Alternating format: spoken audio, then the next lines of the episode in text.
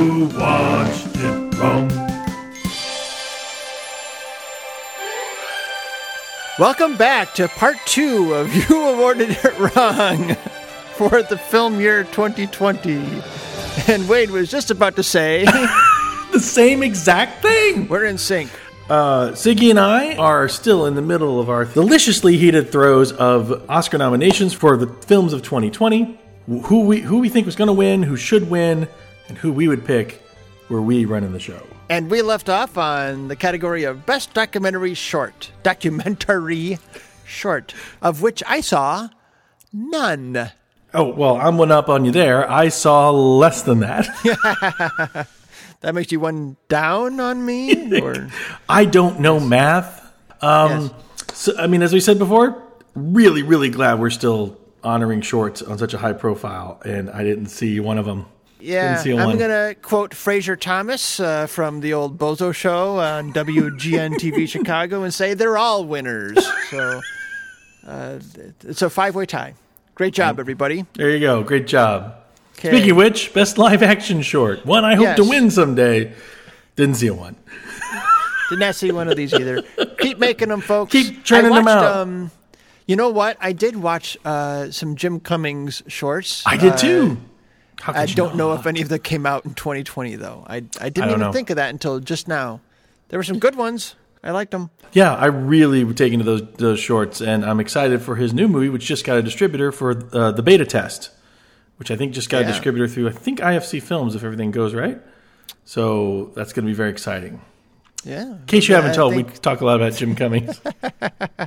We heard a lot about Jim Cummings and The Wolf of Snow Hollow in part one of this episode, but now we're in part two and we're talking about Best Adapted Screenplay. Now, Wade and go. I are both um, writers or uh, aspiring writers. We have written a screenplay together Mm-hmm. that got shot. yeah, Uh, I don't know if they finished editing it, but they shot that thing.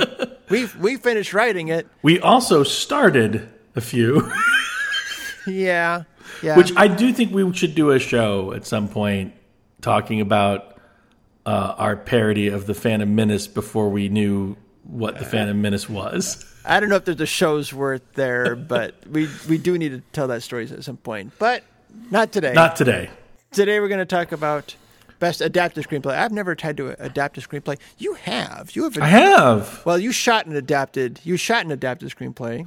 Yeah, I did that, but I also adapted a novel just to see if I could do it because I wanted to. Oh, which uh, what novel? What? Well, I, I'd be sued. Well, that sadly was not nominated for best adapted screenplay by the Academy, but the following were. Please read all their names. Please read all their names. Okay. Sacha Baron Cohen, uh, Cohen, uh, Anthony Hines, Dan Swimer, Peter Baynham, Erica Rivinoja, Dan Mazer, Jena Friedman, Lee Kern. Story by Sasha Karen, Sasha Karen Bowen, It's the second time you said Sasha. Anthony Karen. Hines, Dan Swimer, and Nina Pedrad. Borat subsequent movie film. That was quite a mouthful. You read all those Um, names. I'm sad Patton Oswalt isn't on there because he was a writer on the first On one. the first one. Yeah. Um, Christopher Hampton and Florian Zeller for The Father. Chloe Zhao, Nomadland. Kemp Powers, One Night in Miami. Ramin Bahrani, The White Tiger. So, uh, how many of these have you seen? Three of them The Father, Nomadland, and One Night in Miami. Ellipsis. Controversial ellipsis. I've seen four and a half of these. um, I did start The White Tiger in the middle of the night, and I didn't get through it, and it's by no fault of its own. I haven't gone back to it yet, but um, uh, I want to finish it. So it's because Gotta sleep. Got to sleep. You need your sleep. Yeah. I tried my best for you people. I really did. I only got through. I We appreciate it. You watched 81. uh, Eighty- actually, I think it's eighty-six. is this counted? Do you count White Tiger? I have not counted 81? White Tiger. No, no, I haven't count. well- I watched the first half, uh, first uh, t- uh, twenty-five minutes of uh, Pieces of a Woman too, and I I've not finished that either. So, so I don't count that either. All right. Well, put those together. That's 100%. So you're good. Okay, well, one, I- I'm not going to contest that Borat subsequent movie films should be included here because most of their things are written. You know, they're, they're, they even write possible responses for live situations based on all the possible responses that they could get. Right? it's like they write a choose your own adventure, and then just what you that. watch is one set of choices. Exactly. However, and I, I did think it was clever how Borat subsequent movie film wove into the narrative that Borat's now a recognizable face in America. Because that's the challenge the production was going to have. He can't go out and fool people if everyone knows who freaking Borat is. So then they, they, they cleverly address that, but they do it by him putting on outfits and wigs and Borat becoming other people. And then you know, in a way, I'm not watching Borat. I mean, I'm watching Borat, but I'm not really.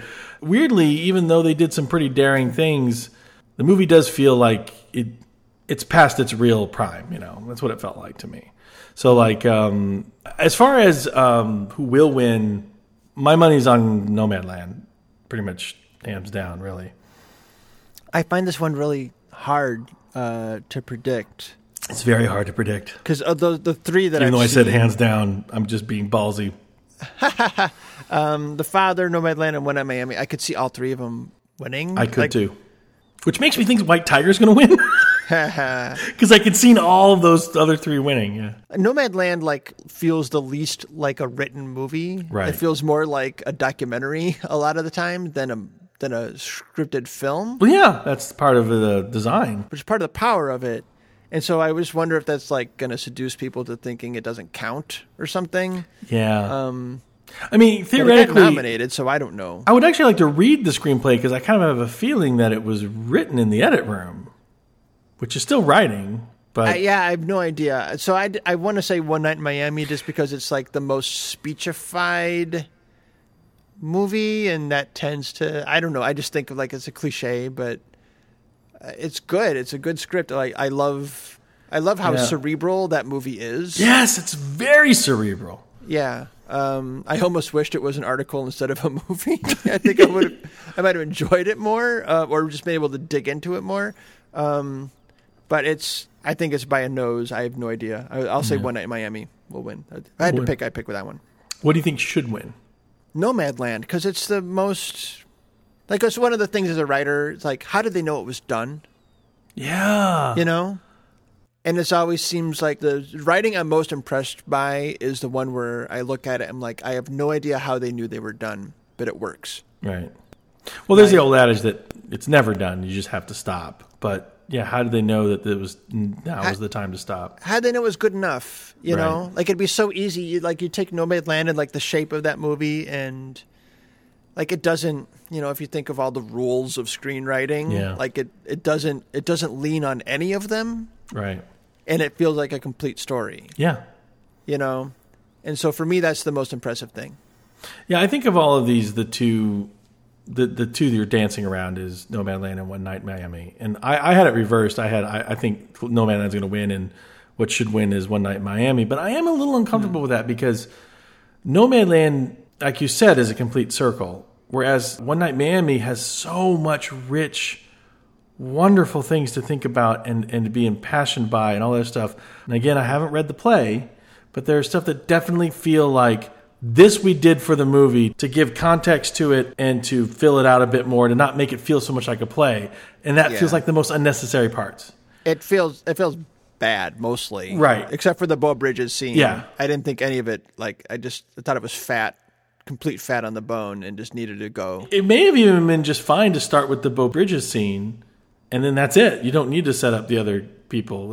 Everyone else is like, it's Muhammad Ali and I think you can cut the Beau Bridges scene too. It's good. It's really good. It's really powerful. But I, I think it. I think that movie starts in the hotel room. Yeah, Like, it starts in- and I- it starts with the fight over. I would imagine the play starts in the hotel room. Yeah, And- I- and- no, and- no, right. It has to, and it Right. just feels. Everything before that feels like padding. I thought it was a failure of writing. You're right, exactly. It feels like padding. So while part of me wants to give it best screenplay just because when they get there, it's gangbusters. Wow. But Yeah. everything leading up to it is just feels like you're right. It feels like padding. Whereas Nomadland does I mean, from what I understand, and I haven't read the book, it's based that they're adapting, but they just use the book as a launching pad, and then they just go wherever they want to go. Right. It's the way that uh, Kaufman, right? uh, There Will Be Blood was adopted from. yeah, adapted right, From a, book that it really wasn't adapted from. Yeah. right. So, so, Oil. so is it a best adaptation? I don't know because I haven't really read with the source material. But uh, yeah, this one, I'm this this category has completely confounded me. Actually, I have to confess. Uh, until we get to what we think should have been. well, yeah, my number one is very clear Yeah. in this category. it is. Okay, I'm going to go with my number five. I only had five uh, in this category. I didn't do a lot of research to find out what else was adapted. If it wasn't nominated, you have to like do work to find out. Um, my number five is uh, Jonathan Raymond and Kelly Reichardt, uh, First Cow, um, which a lot of it I really liked. The ending felt really arbitrary to me. It didn't. Yeah. I didn't feel like it completely told the story. Um, I didn't understand why it ended where it did, or why the characters made some of the choices as they did, and so a lot of it, like there were huge. Most of it, I really, really liked though, um, and so uh, first cow is here for number five for me. What's your number five? My number five is One Night Miami, mainly because it's it's it's great stuff, but just it moves from clunky padding to caviar film to yeah. So it's at number five. I'm wrong. I had more than five because I did not put One out of Miami just because I thought the too many of the opening scenes were just kind of failures, and so I Right. couldn't, I couldn't put it in. So I had uh, One Night in Miami is number five. You had uh, First cow. First cow. First cow. So what's your number four? My number four is uh, Christina Hodson for Birds of Prey, a movie that my biggest surprise of the year. A movie uh, on paper, I would have hated this. I think Harley Quinn, ever since like the um, non-sexualized clownish character from Batman the animated series, I I really have been um, unattracted to or. Uh, almost disturbed by how sexualized and fetishized that character has become in pop media, um, which I just Yeah. mostly know from like posters and T-shirts and stuff. Um, I haven't seen Suicide Squad. When I saw that this movie was going to happen, I'm like, uh, really? They need, do we need a Harley Quinn movie? But then I saw the trailer. I'm like, that looks good. and then when I watched it, I'm like, I was really impressed by it. Yeah. It was like a really everything I thought I would hate, it, I liked. I thought I was sold on all of it. Um, eh, but mostly that like it had a really you know what did we say about Poseidon Adventure? You were surprised it was a movie about something. like this was this was a movie like through and through was about the trauma women experience at the hands of men. Absolutely, one hundred percent agree that that was that was a lovely surprise. Yeah, and like it just told that so effectively. Yeah, and my one of my I didn't we didn't have like a favorite moment category, but if we had a five favorite moments, one of them in my top five would have been when uh, I didn't I forget the character's name, but the pickpocket girl yeah, in the final battle when the other women in the battle who are all kicking ass like realize they need to protect her from witnessing the violence. They need to protect her from the trauma. And so just that in this action scene which is all about the glee of kicking ass, they're like she should not be participating in this glee. Yeah. And the fact that like it took that moment Yeah. that like That's it made beautiful. that space to address that and deal with Yeah. that is like yeah i've i i'm like choking up thinking about it too it was like one of the most beautiful moments in a mayhem like this mayhem is not for you right. you know we're already damaged you don't have to be yeah, um, I, I just thought the whole thing like, was solid, had such a great through line to it, and so Mm-hmm. I, I really, I really liked that screenplay a lot. good choice. What's your number four? Uh, my number four is Nomadland. My number three is uh, what I'm guessing what you expected to be my number one is uh, Charlie Kaufman. I'm thinking of ending things. I did expect that to be number one. Uh, I I think the strength of this movie is elsewhere. I I do love the screenplay. I love all the stuff he injected that's not in the book. That's completely original to Charlie Kaufman. I find it all very engaging. The sidelining of the uh, Jessie uh, Buckley. of the Lucy character Oh, at the end is like he make he diverges from the book enough that he had to make a better conscious decision at that point in the screenplay. I agree with you. I have to do my own like head edits of the movie to fix it and to keep myself loving it, um, which I'm fine with doing. But it's a it's a big flaw. It's it's a big flaw in the screenplay, and so I have to dock it for that. So I'm very impressed by all the things that like the way what he saw in the book and what he added to it. Yeah. Um, but uh, that that's there's a big hole there. yeah. So that's my number That's three. Fair.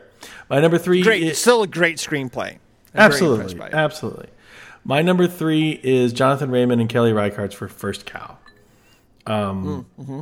there is a lot of, I will say, probably some of my favorite things in the movie are either directorial or performance, but the screenplay, and I haven't read the original book, which I believe is called The Half Life. And the the movie adapts only half the book. Does it? So Interesting. So I understand. Yeah. from the first moment I know what this movie is about, and it so richly details that. My only my only real criticism of it is that I feel like it really wavers, like it gets lost when they start going on the run, and he's and and uh, Cookie is um, injured and ends up in the cabin, and then and then they just kind of find each other randomly, and then they go. But for some reason, that all thing seems a little bit muddled. But as a whole, the the constructed metaphor, or not even isn't even a metaphor. It's just it's what capitalism. Most most things I love are. are I wouldn't even say I'm not a capitalist, but most things, stories that I've loved lately, are basically showing how capitalism is ruining lives, and um, and, and this is is a really great example of that. Um, I'll so talk about it here. I don't. I. I. So I agree with you. I think the movie does not solve the problem of how to get to its final image, No, uh, and so it it it, it treads water uh, to, until it gets there. Um, I agree. It's about capitalism. It's about like how to make your stake in this Right. world. I think it's that's a secondary theme, though. I think the Yeah. primary theme of this movie is really about home. well, yeah, and and- well, You and- know, yes, and I'll, Uh, well, it's I'll talk about that when we get to director because that that that's, Okay. that's where I think it's really told is through right the I, direction. and i think i think you're right about that i think i think it's uh, capitalism is a secondary theme because you in the world created you can't have a home without capitalism now and so that's i think that's that's why that f- this movie feels like capitalism is the point but really and then it's about uh, you know it's about moving forward through a gentleness for others right and, Yeah. and connecting with others That's what home is. Like it's building a safe space where where you have to have trust and shelter. Yeah. Exactly. Which leads me, we'll talk about this, the directing part too, because it leads me to, to wonder if something more was meant by the very last act in the movie. Because I think the end just completes what was presumed in the beginning. But there's a Yeah. little something that happens that makes me go, well, no, wait, are you are you saying something more that I don't get? I, I, and I, I need to I need to have that discussion, but we'll, we can do that later. Um, but yeah, so first cow number three. It's still it's still a rich and and and vibrant um, portrait, and and my favorite Kelly Reichardt movie for for sure. I haven't seen any of her others, and I I will. They're, You did. You saw Wendy off. and Lucy, Oh yeah, of course. And I loved Wendy and Lucy. and you keep forgetting. It's always your thing. You always say, "Oh yeah, I love Wendy and Lucy." I know. I do. you know why? Uh, Why? Full disclosure. That's the one time I just like said "fuck it" and I watched a movie at work.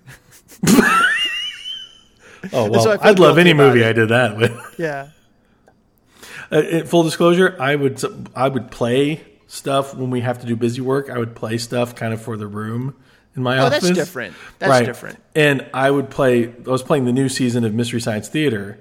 Because you were so still I, working. I was showing. Uh, yeah, we're still working, and I was showing um, uh, day that the day that time ended and Lords of the Deep, which are so funny. And then I showed Killer Fish with Lee Majors and Karen Black.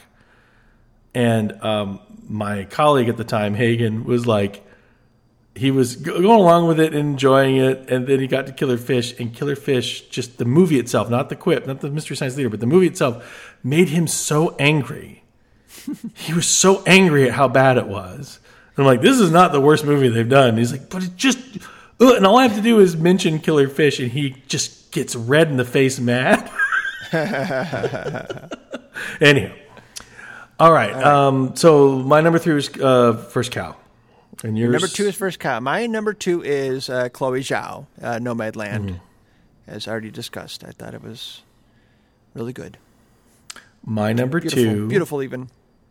My number two, Charlie Kaufman for I'm thinking of ending things. Oh wow, you put it higher than me. Amazing, amazing. Yeah, that might just because of how highly I thought of my number one. That might be That might be it. Um, my I put my that as number two because it is a admittedly a brilliant adaptation. There are so many brilliant moves he makes, and while I even think that some things he does as a director are better, there are things he does as a director that kills this movie. so I think I- he's stronger as a director than as a, a writer in this one. Uh, Yeah, yeah, I know, I know, but I, I happen to think that as a as a whole, the script is better, whereas the directorial choices are like ninety five percent better than the script, but the five percent he did just sinks the whole thing makes Oh, the script as a whole better, and as the Yeah. script as a whole is genius. I just And the number one job of a director is maintaining tone. If he, if he didn't do that for you, then yes. Okay, I but I can't your point of deny that it is a brilliant piece of work.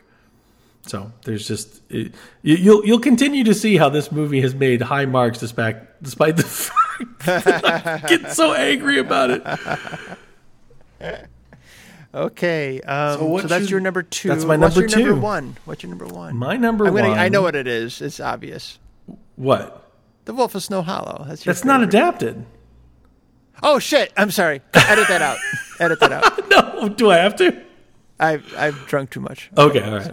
Uh, my number one is uh, consistent with the theme that's been going through this is Sarah Gubbins for Shirley.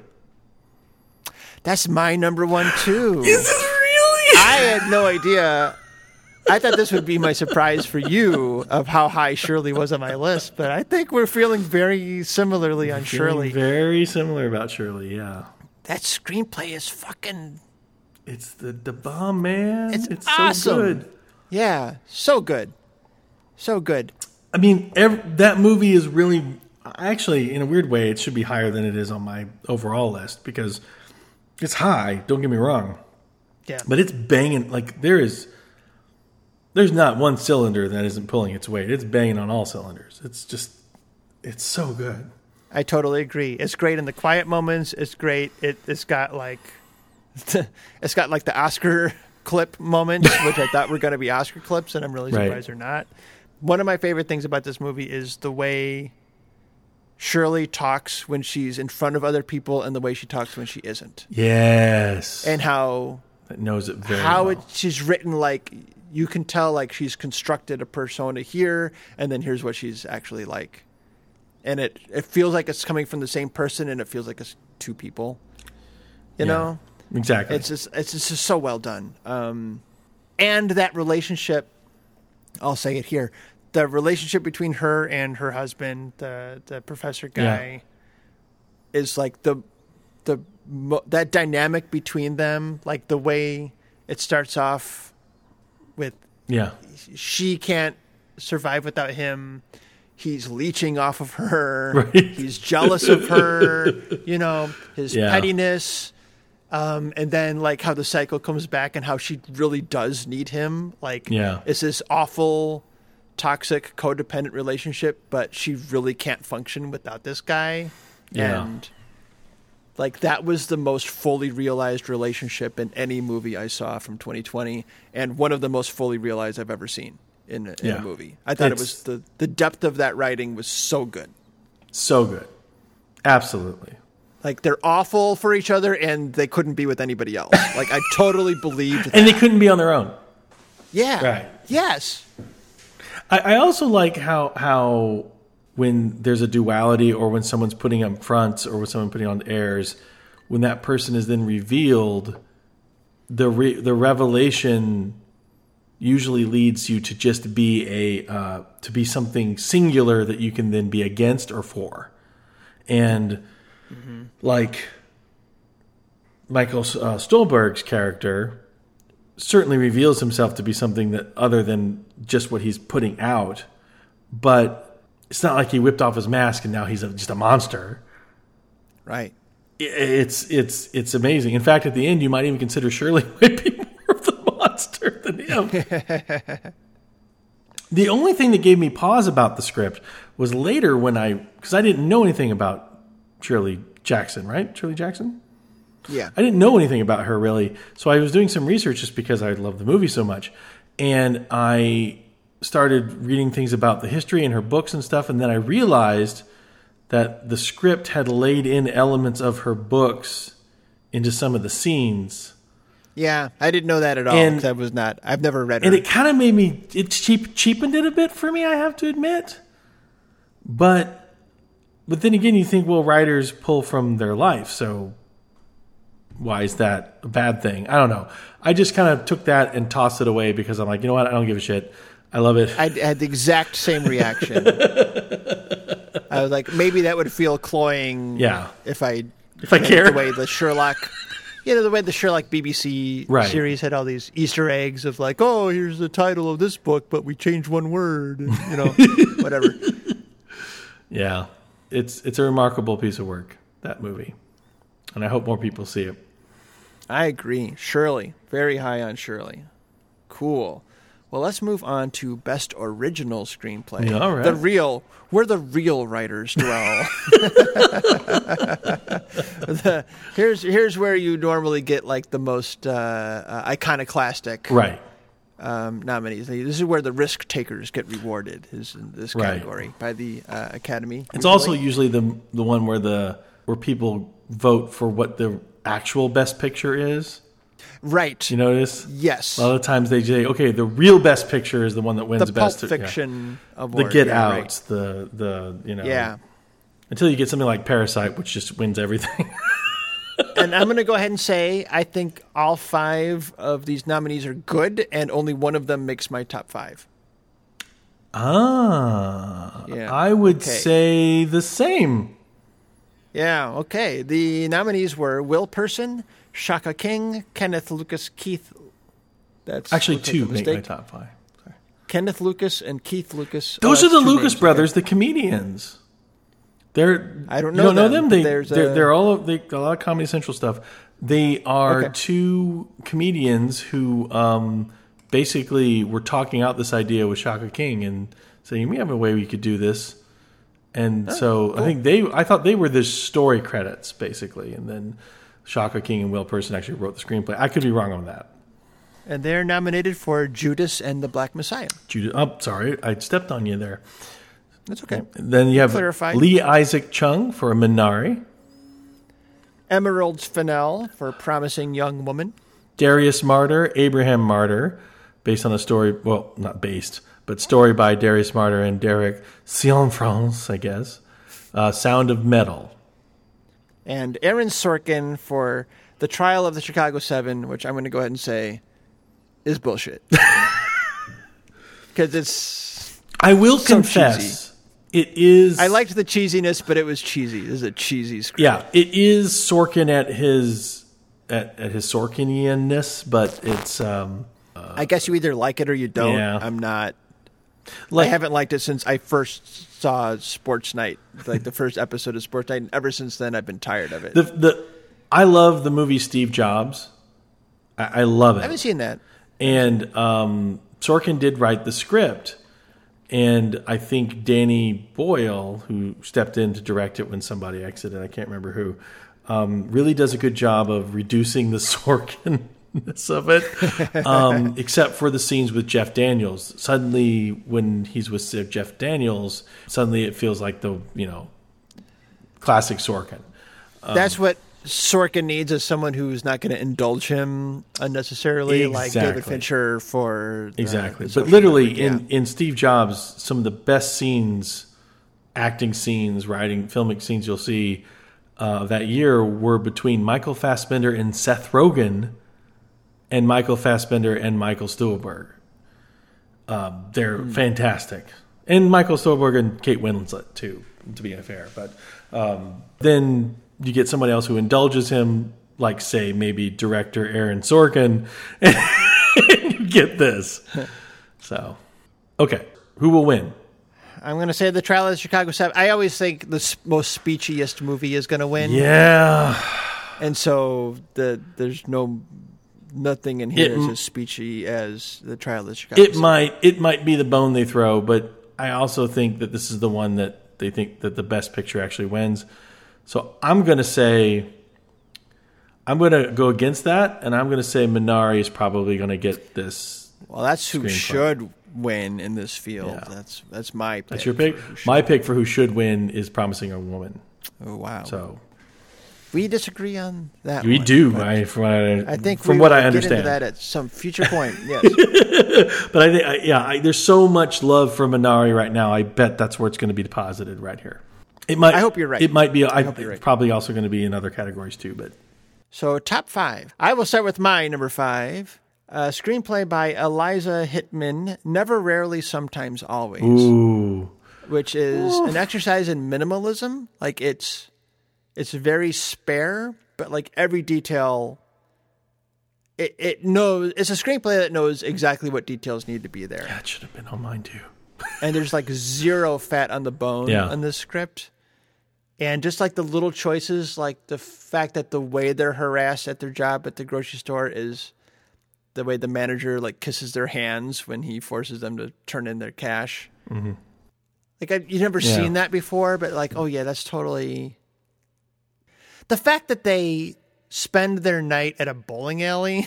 Yeah, like they could have done something scarier like the you know, she has a scary night that she has to Yeah. stay in the city and doesn't know where she's going to go and they spend it at a bowling alley which is like a non-obvious choice they could have done like they have to sleep in an alley they could have done something really Yeah. like obvious and the fact that it's someplace that like on paper seems relatively safe but it still seems frightening like i, I don't know it's like it just makes Right. it's full of like really smart choices but the number one like thing that impresses me is nothing is said about her home life nothing, hardly anything. we don't know who the father is There are a couple of glances that make you kind of assume it might be her mom's boyfriend. You don't Well- know.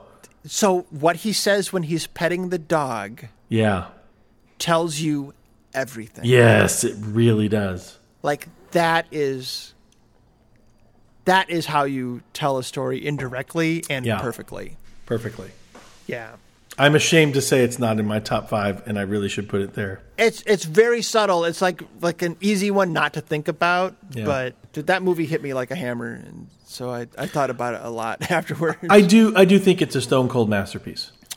well you will find out i do not disagree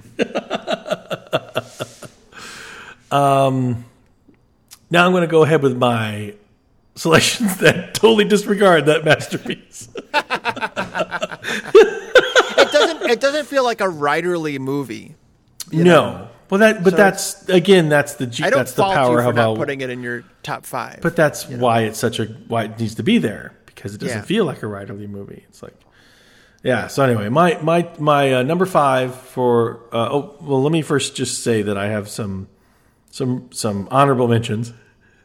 Oh, uh, okay. of, of Brad Ingelsby for The Way Back, a movie that really took me by storm.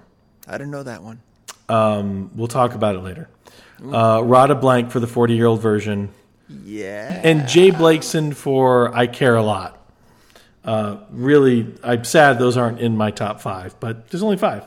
I didn't get to that one. I really wanted to. That's like that's the next on my must see from 2020 list. It's it's going to be a. Uh, uh, I think it's kind of a divisive movie. If you can get through the first, the first 15 or 20 minutes of that movie, make you so mad, make you so mad to your core. Like I, you don't think I don't even think I, I can continue watching this. I'm Funny so- games, mad. I deliberately avoided that movie. Yeah, you should. Don't watch that movie. I don't think I need to put myself through whatever that shit is. No, but don't. like most of Michael Haneke movies, to my detriment, I have gone no. no, don't. That's not de- detriment. That's know um, Yeah. thyself. right, you I know myself, Yeah. and I don't need that. Um, I don't need. I don't need to tell myself that torturing other people, convince myself that torturing other people is bad. I know that. And you don't need to be lectured that it's it's not a journey Yeah. that I have to go to grow. Um, but but if you can make it through the first beginning of that movie, it's it, it's it's just injustice. It's like perfect injustice. I care a lot. just We're talking about a care I care a lot. Yeah. Putting up against you that you're just so mad, and that you know you suddenly realize, oh my god, this is probably going on all everywhere, everywhere, and and there's nothing you can do about it, and you're so angry, and like I'm going to follow this person forever, and then it opens up into this glorious like you realize, oh, I'm watching a snake that entered a lion's den. Okay, that sounds fun. And then you're like, oh, this is going to be good. And then you're like, wait a second, is the snake going to beat the lion? You're just kind of like, okay, let me see what's what's going Kind of on here. Bad energy. It sounds like there. Oh yeah, but it's so it's really delicious, and it's it's. I'm really sad that I didn't have room for it in most of my award categories. I'm- Okay, I'm- so we haven't like- gotten to your top five. Kind of, all right, all right. So that was my that was my honorable mention. My my fifth for best original screenplay is uh, Ju- uh, Judas and the Black Messiah. Judas and the Black Messiah. Okay. Is uh, Will Berson? Yeah, because it's it's it's such a heartbreaking tale and a great personification of where we are and how why we are where we are, and yet it's plays like a thriller. And so like it's it's it's very propulsive. It engages you on that level to then hammer home the notions that how fucked up everything is in um, in in the American psyche. I really dig it. I think I was very unfair to this movie. I realized while watching it, I'm really tired of the stories of the guy who's undercover and pretending to be Yeah. the thing he's not. Like ever since The Departed, I like The Departed, but it's like I, Ugh, I, yeah, I feel, it's- I feel like that was much more about the cat and mouse game, which I like. Right. I love, you know, Old Country for Old Men. I love cat and mouse movies, and this wasn't a cat and mouse movie. And just like the idea of like I just didn't feel sorry for Lakeith Stanfield's character at all. you know, like I, didn't I didn't sympathize with him very much. Um, I just thought he just lacked backbone, like moral backbone, and you need that to take this ride. And it, this this script did not have that for me. It, it needed to get me on his side, and it never did. So I I thought that was a fatal flaw. I I, I, I think I couldn't get into it. He was placed in a situation to do something and his eyes were opened to what was actually ha- not just what actually was happening but what was possible. Yeah. and he still rode the train of his captors you know? Yeah, no, I, that's so, all there. yeah, I- it's like, all yeah yeah. He's put into a shitty position. And he never rises above it. By your hero Jesse Plemons, sorry I feel so who's, terrible who's, who's fucking him over. Uh, that's all true. I just wanted him to tell that guy to fuck off and right we wanted that but that like the C four scene, like the trunk full of C four scene.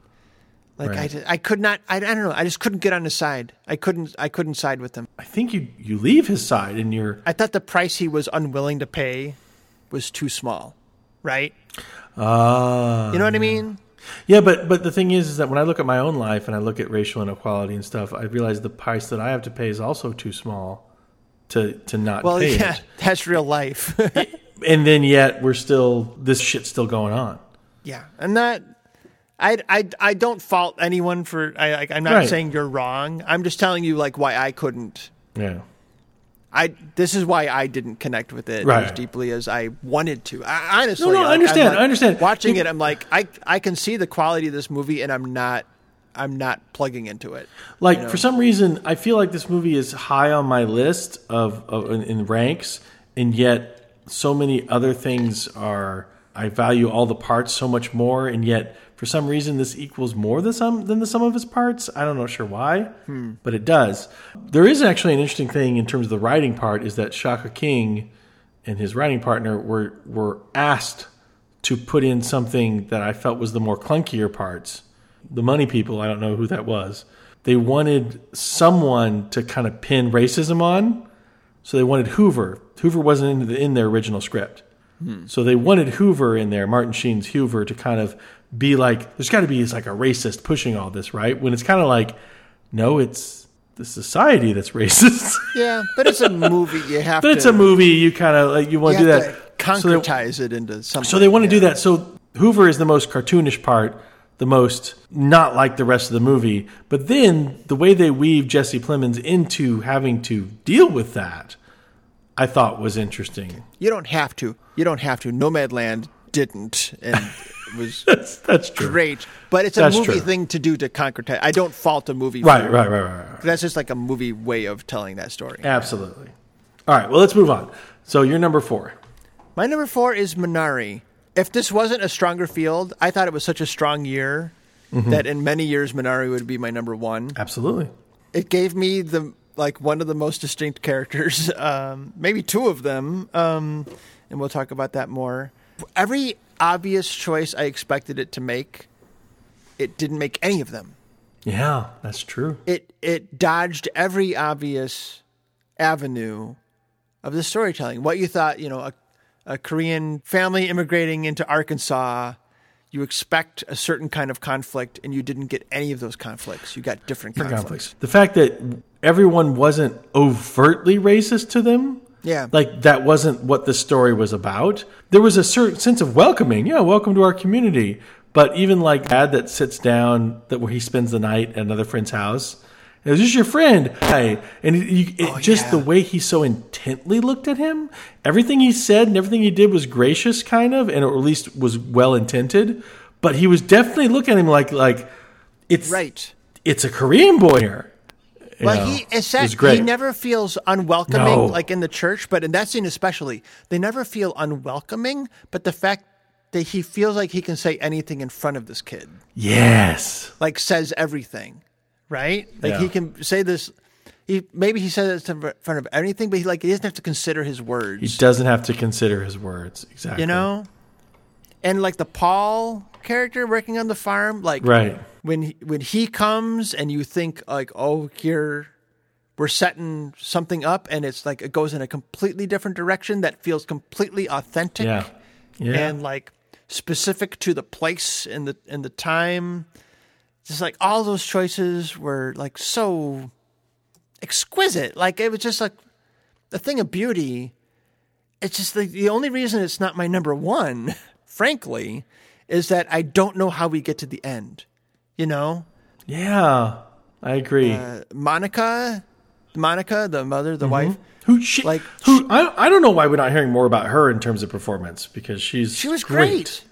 She was great. A great wit- written character in what will come up as one of my top scenes. Uh, like makes a very strong choice, and then the the movie ends up in a different place, and I don't understand when or how she changed her mind to get to the place where the movie ends. I completely agree, which makes me not sure how I'm supposed to take it. I know, and that's just like that's just like a, there's like a chunk of the screenplay missing Yeah. that I want to be there so badly because I believed her so strongly in that moment, So strongly. which we'll get to in best scenes, which is in my top five best scenes. I believed her so strongly in her conviction. And the fact that she reverses it, I needed to be taken there. Well, I needed to know what that meant. Yeah. Was that a tragedy or was that a healing? Like, what was that? okay. So that's my number four, Minari. That's your number four? my gosh, how long have we been going? Uh, my number four is Jasmila Žbanić for Quo Vadis uh, Ada. Ooh, I got to see this movie. Okay, this is going on my watch list Man. on the Letterboxd app. My favorite way to track my movie watching Yeah. activity. Uh, I've never heard of this writer director. I am now going to pay attention. I just saw this today, so I'm still kind of basking in the um, tragic afterglow of the possibility of a of a massacre uh, in 1995. Uh, whew, uh, it's something. I, all I can say is to focus and contextualize this massacre in the terms of a mother who is involved, if peripherally, in how this uh, political matter is handled, just trying to protect her kids. And she has so much agency and all the futility of all the people who are actually running the show, who just believe that we have to play by the rules, even though they've never shown anything about playing by the rules, and allow this massacre to happen of almost 9,000 people to be just executed. It's, it's stunning. It's quite a feat. So that's my number four. Sounds like this is doing what the trial of the Chicago Seven says it's doing. Yeah, that's why. Yeah, fuck that shit. This is the real deal. Again, women filmmakers. All right, that's your number four. What's your number three? My number three. I don't know why I'm embarrassed to say after that, after the previous movie, is Palm Springs. I love Palm. It's a great script It's a great script. for being something that could essentially be labeled as well. It's Groundhog Day again. I mean, no slide against Groundhog Day, but it pulls its it it makes its own. Like you said in your intro or in your copy for the the uh, episode we did on it, pain matters. What we do to people matters, and that is there's no better mantra to live by these days. Oh, Really? That should have been in my best lines. I didn't even think about that. Well, there was a best line I was considering from there, which was uh, when he's making his one sentence plea before she enters the cave that ends up being the longest long run on sentence of all time. And then she says, uh, But what if we get sick of each other? And he goes, That's it. We're already sick of each other. And it's the best. Isn't that be- lovely and beautiful too at the same time? Also being incredibly funny. It's lovely. It's a it's a lovely screenplay. It is. Um, my number three is uh, Jim Cummings for The Wolf of Snow Hollow. which yay! This is um, that makes me happy. the the best original screenplay award is a great one to uh, along with director to reward someone who successfully mixes tones Yeah. um, and the this movie is kind of miraculous in the way it does that and that it's a, a horror comedy that says something like very deep thematically about about alcoholism like on the surface but i think really it's about male rage yeah. and absolutely. the way the way men express anger and channel it outward and i i just think it's never preachy about it but it like says everything it needs to say in in the action you know Couldn't have said it better myself. yeah it's it's a great screenplay very very great very great That's why he's the word writer guy.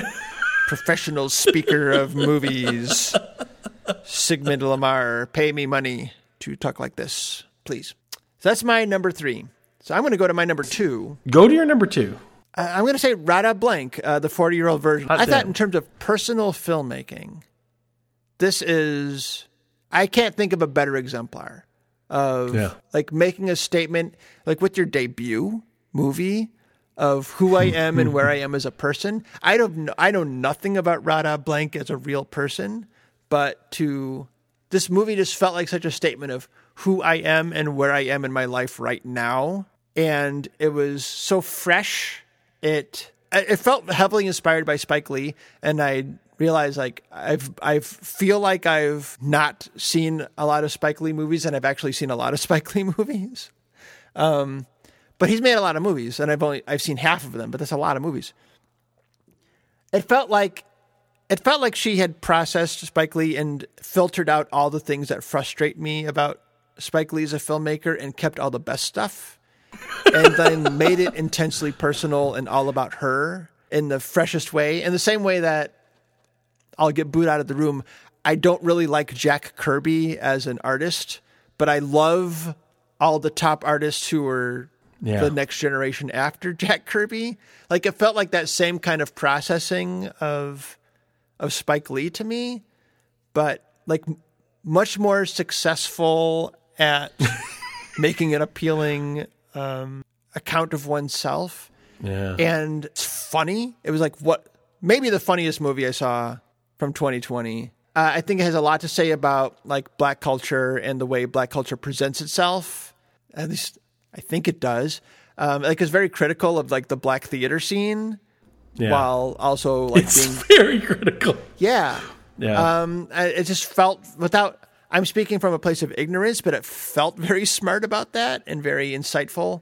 Um, uh, at least it was presented to me a way. It it reminded me of Hollywood Shuffle, a movie that I love a lot, uh, Robert Townsend from the '80s. I really loved the choice to make everyone in her orbit consider her a sexy person, attractive person.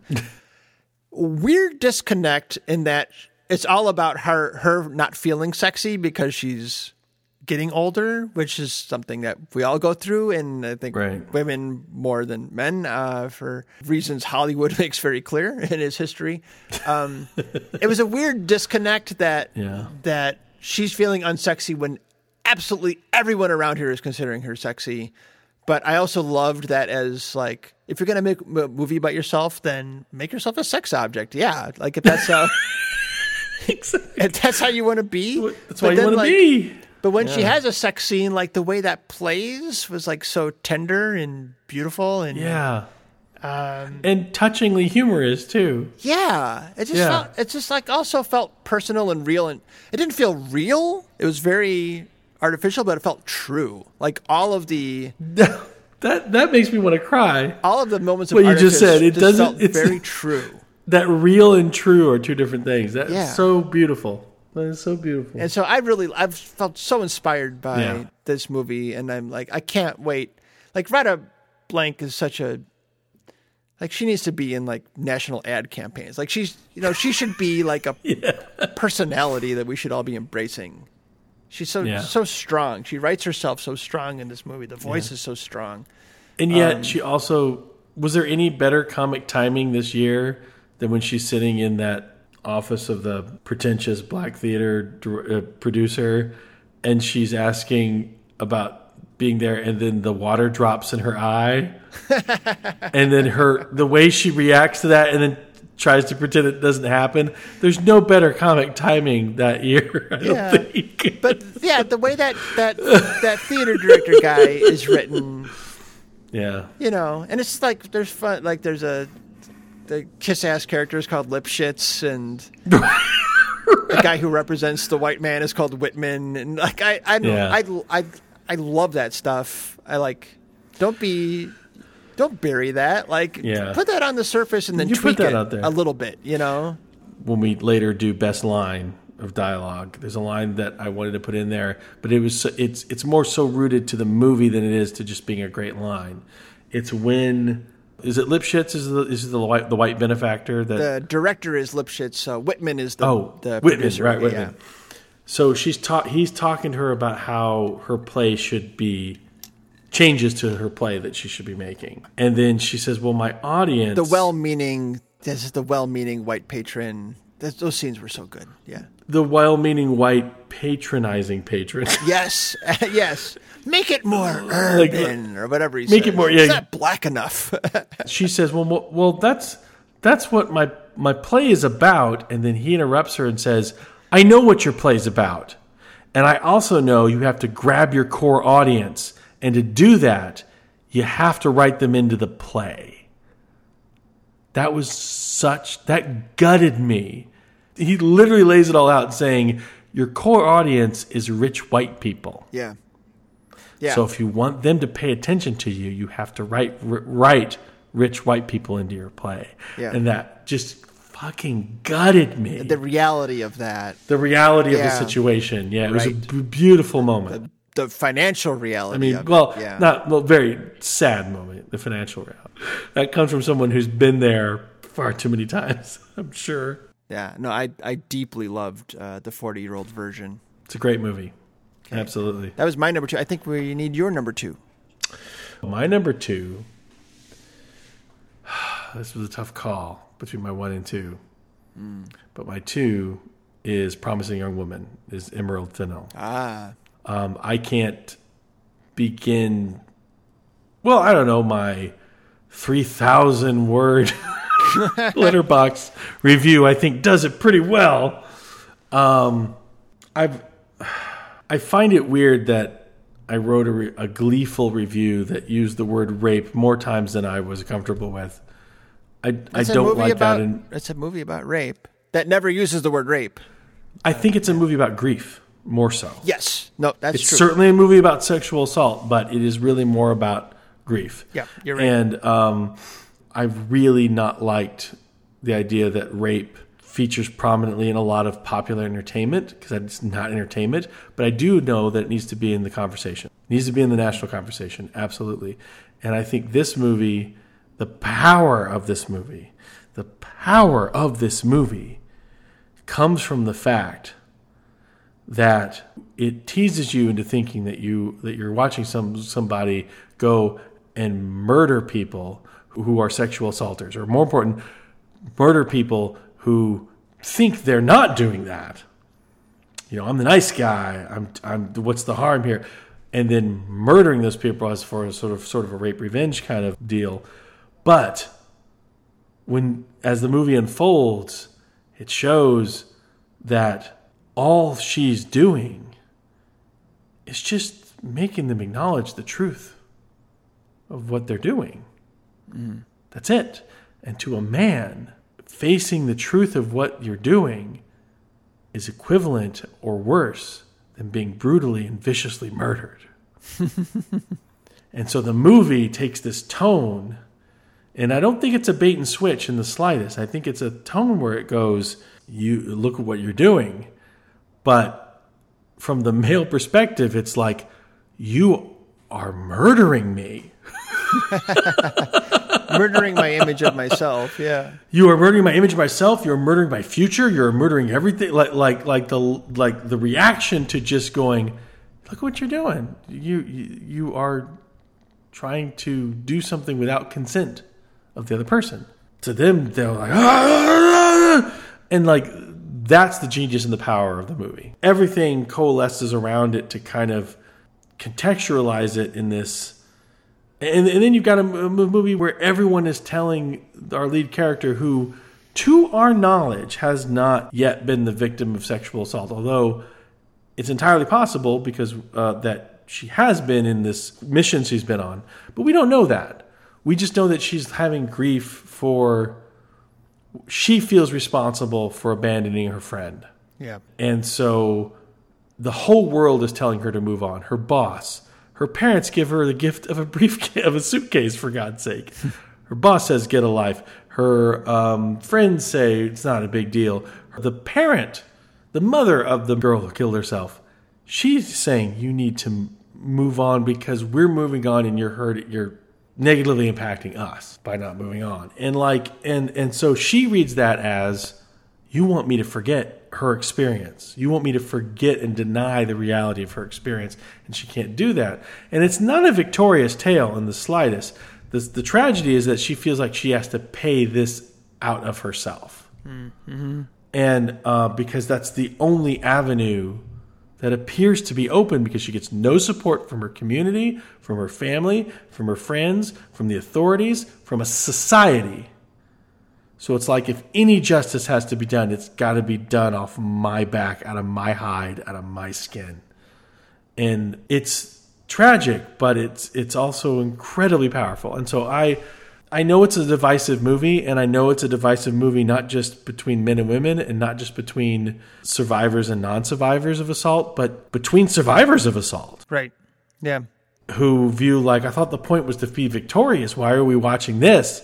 And I get that, and I appreciate that. Um, and I know I don't have any real right to be talking about this sort of thing, being who I am and where I'm coming from. But what I did appreciate was how the value placed by men and by women for men's careers and futures and reputations feels worse than a brutal murder or equivalent to. You know, that is the thing that drives all of this tragedy.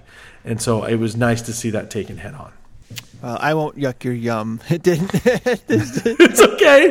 this didn't make my top five, and it didn't come close to it. Uh, I thought I know, I know. I thought it had some pretty big fatal flaws, and maybe we'll. I don't know. Is is this going to be your pick? Are we doing this for an, a future episode? Um, I don't know. I'd like Well- to, but I don't know. I won't get into it. Um, okay. Your number one. Or You can- Do you want me to do my number one and then you do your number one? Yes, go ahead, please. I felt like that's what you were building to. Uh, mine will be short. My number one is pretty clearly The Wolf of Snow Hollow. Yeah, because I it's just a great screenplay. there's it's it, it has totally encaptured my heart on every level. So I don't think I need to say much about it other than I'm amazed by the vision of, of a writer, director, actor put something forth like this that is so rich and so well constructed. It's incredible. Of a piece. Yeah. Yeah. Uh, well, we flip flopped. My number one is Andy Siara for Palm Springs, Oh, very nice. um, which spent a while as my number one movie of, of 2020. Mine too. um, it did me too. For a movie that on paper feels derivative, if like you just hear the concept, like, well, that's just a retread of Groundhog's Day. For me, it was the most original screenplay because it just takes a completely new.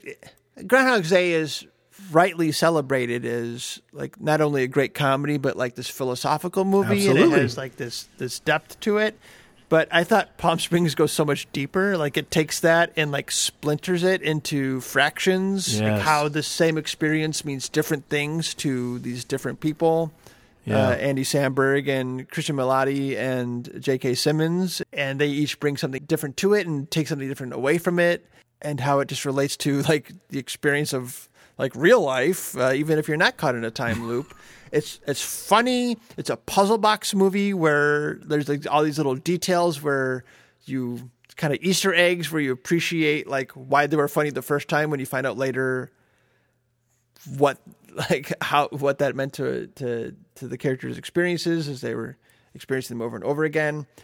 I, I just thought it was a great piece of writing. Like Yeah. it just it it's kind of like the Lego movie. It was like it had better than it had any right to be, but it just Exactly it was another movie that didn't take the easy way out. No. And like you say, like it really was about something. It was about how it was like about something very very real about Very, how real, yeah. the pain you cause counts. You know, um, the hurt you cause other people matters. And even if it doesn't appear to have an effect, it matters. even if it gets erased, it matters to you. exactly. It's it scars you. Yeah, exactly. Yeah, and so it ends up being about a way to live a life, um, and it's hilarious. It's the Anna Karenina of uh, Anna Karenina.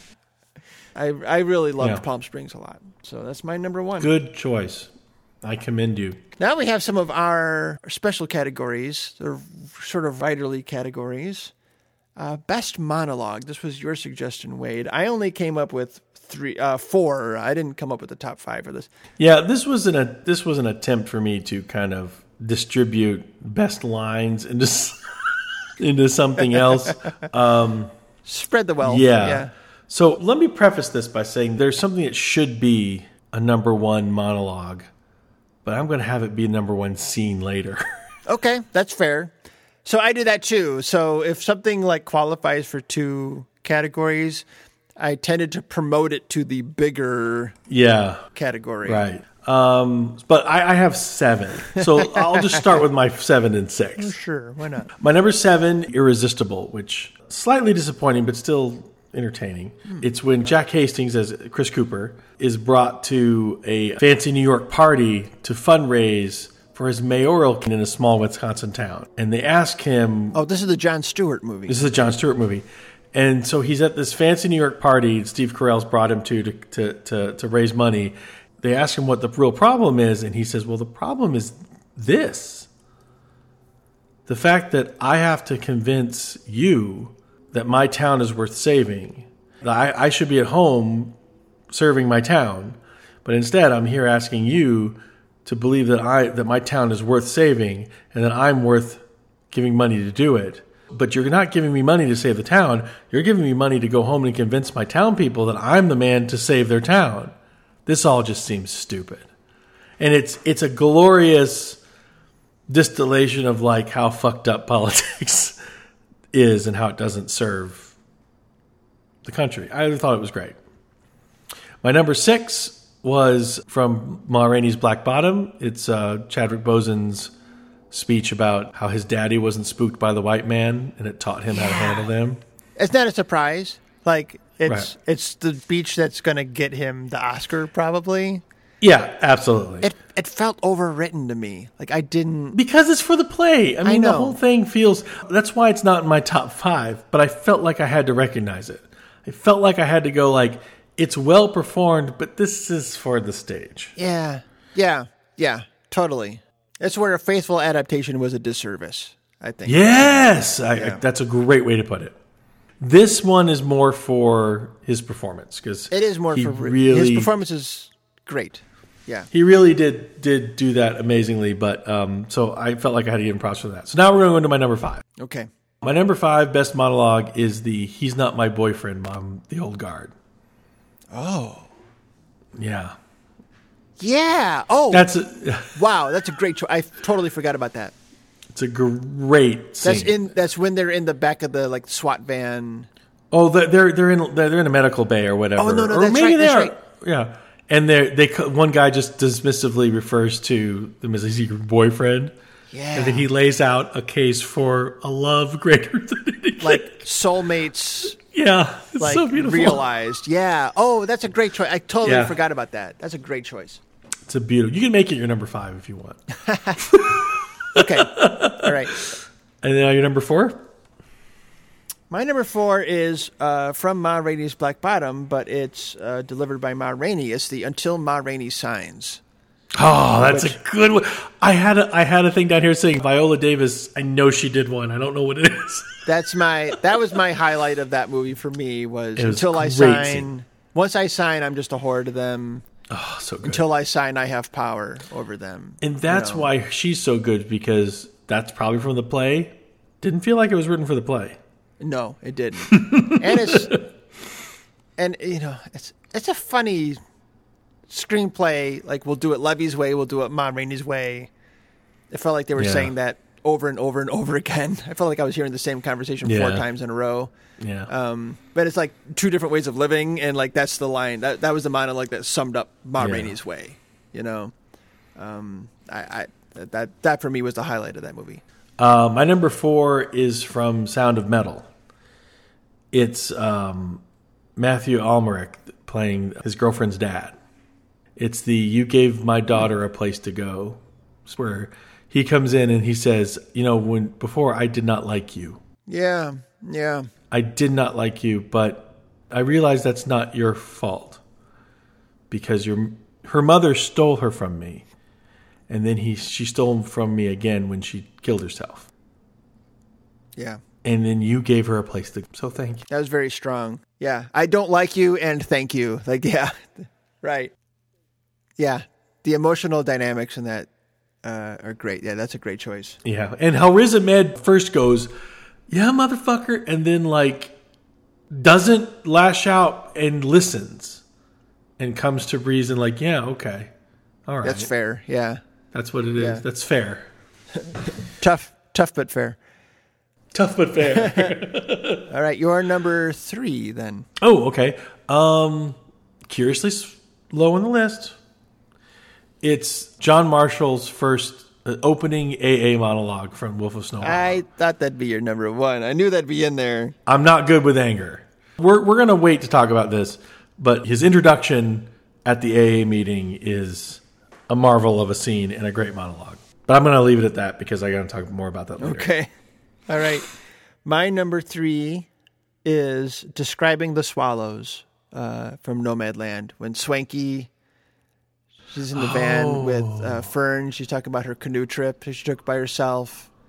And she gets to this canyon, and the, the swallows come out of their mud nests. Yeah. And it's like they're reflected in the water, and it's like they're flying both above and below her. And like she felt like she could have Yeah. died right at that moment. Like that was Yeah. that's like where I don't know. Is like did Chloe Zhao hear her say that and documented it and then asked her to repeat it, or Yeah. did she capture that in the moment? I have no idea, but it was like No this idea. beautiful piece of poetry that like just really speaks to her experience, and uh, that that stuck with me. That like Yeah. It's nice. that was like a knife in my heart right in that that moment, That's but like nice. in a tender, in a, in a, a loving knife. it wasn't like a knife at all. a loving knife. It just touched me deep in the heart. That's what I'm going to say, but like a finger. And I bled a little. what your number two? My number two is, um, my number two and number one were really hard to tease out. My number two is the monkey and the organ grinder from Mank. Oh, I forgot about that. That that Yeah. What? that like is the one that word for word. There's a lot of the writing in Mank I didn't like. Yeah. I think. No, I can believe. I I understand Um, that. and there's a lot of it I really did like. I thought it was really uneven. oh, really uneven. But that that monologue, like, I felt like the next day I could recite it word for word, even if I couldn't. I felt like I could. You know, it was that strong. yeah, I completely agree. Yeah. I wish I wish I had put that in here. Although I was actually more affected by the scene where they're having the party and uh, Louis B. Mayer and um, who was the other guy? First, um, No, no, not Hearst. Well, Hearst was in the room, but they were talking about how socialists and communists are bad, and it was like, like and how, how Mank just says what like they want a workforce for free, which is exactly what the Hollywood business was trying to do, yeah. and like it's only temporary, you know, and like that that whole scene I think really beautifully highlight what that monologue later did too, but like the point of the movie, in my opinion, that got muddled by just caring too much about artifice, but you know, whatever. Caring too much about Orson Welles. I mean, yeah, exactly, exactly. the movie's not about Orson Welles or or about Citizen Kane. Crying out loud. Right, it's- it's- stay on task. yeah, it's really about how business, not not just Hollywood, but like through the means of Hollywood business, uses politics to make the workers choose to give up their freedoms, and that's yeah. that's when Mank is banging on all cylinders. I think is when Gary Oldman's raging against that mindset and and, and those effects. Mank uh, sticking up for the workers while doing everything he can to avoid work. yeah, which should Yeah. that's just it. It should be a delicious contrast, and it just it just isn't. But anyhow, the movie forgets what it's about. Yeah, totally. It definitely yeah, does. Yeah. right. All right. Your number two for best monologue. Okay, this hurts me to say because I I think it's the best everything, but I'm going to put it here just so it can shine later. Okay, Okay. it's the "You Will Not Kill Paul" That's that. scene from Da 5 Bloods. Spoiler. That's my number one. Of course, it was my number one too, and then I moved it just now for distribution of wealth. um, yeah, there's no better monologue of the year for sure, And that's why it's your number two. and that's why it's my number two. So my number one, I'll just say it because I've already said it. My number one is uh, "You Can't Kill Paul" from the Five Bloods. Not so much how it's written. Like if I go back and watch it, like it's not a great written monologue, but it's so fiery. It's like the most takeaway image from that movie. Yeah. and it says the most about Paul as a character. Like you can't forget that you saw that monologue. It burns into your brain, you know. And Spike Lee's choice, like the way he just like makes it a one shot, the way it keeps going in and out of focus, like it's very, like every Yeah, how tightly it's framed, like every aspect of it feels strained, like the sweat on his face, like is reflected in the way that it, that is framed and shot. yeah. Um, it, it's just so like this is Yeah. a guy hurting. But again, this is we're talking about scenic stuff, and I'm going to say this now, just so I don't forget it later. The fact that this movie throws every cinematic tool, even mostly cinematic tools that hadn't even been thought of yet, into the mix, right? And then, lo and behold, the most powerful thing in the movie is just turn the camera on a great actor and letting that guy talk. yeah, right. yeah, And like you have all these amazing cinematic and editing tricks and, and theories and all that stuff, but just the power of a great fucking actor and he elevates the material. Yeah, and he elevates it all. Yeah. So I'm going to put it at number two in best monologue now. We'll see what I do with it later. Oh, okay. But um, for my number one best monologue, and it's no slight to Delroy Lindo and the Fly of Blood, sorry, dude, is from uh, Bloody Nose, Empty Pockets. I haven't seen that. Yeah. Now, I, I, I did have a troubled experience with this movie in the sense that I did I was fooled into thinking it was a documentary. I didn't. I couldn't tell from what I saw. Yeah. Right. But apparently, what it actually is, is a bunch of people playing themselves that they cast, quote unquote, threw them all together in the room. They never met each other. They say they're in a bar in New Orleans, but they're really in Vegas, I think. But they cast basically people who were living the lives of these characters, basically. And they just threw them all together and they had this thing. They said, okay, this bar is closing, and this is the bar that you guys have lived in every day of your life. And now it's closing. And so it's the last night, last 24 hours in this bar and it really does feel like a goddamn documentary and then you realize these are the best actors on the planet because they all feel like they've been talking to each other casually for years. Like this is their home. This is their safe place when their home isn't their safe place. And there's this fantastic scene where this uh, former actor whose name is Michael real name is Michael Martin and this is who he is in the movie tells this uh, younger man Michael's on the couch and the younger man's trying to get him up off the couch. And he grabs him and he's holding him close and he gives like a four minute scene where he's trying to tell him wisdom that he's too young to accept. And he's basically saying, Look, you've got to leave this bar and then stay out of the next one. And then stay out of the next one. And there's a line I wanted to put into my best lines, but I'm going to put it here, where he's basically telling him, Look, He's saying, I used to be an actor and I'm not an actor anymore. Now I'm here. And he goes, Look, there's nothing more. Oh my fuck, is he ever going to go away? Than a guy who used to do stuff, who doesn't do stuff no more because he's in a bar. And he's not really getting it because he's drunk, but it's this beautiful outpouring of pleading with him to like you have to make better choices hmm. than I did. It's it's a really beautiful scene, and it's played literally. They're in a brace, almost in like in a lover's embrace, almost like they're they're like coitus almost.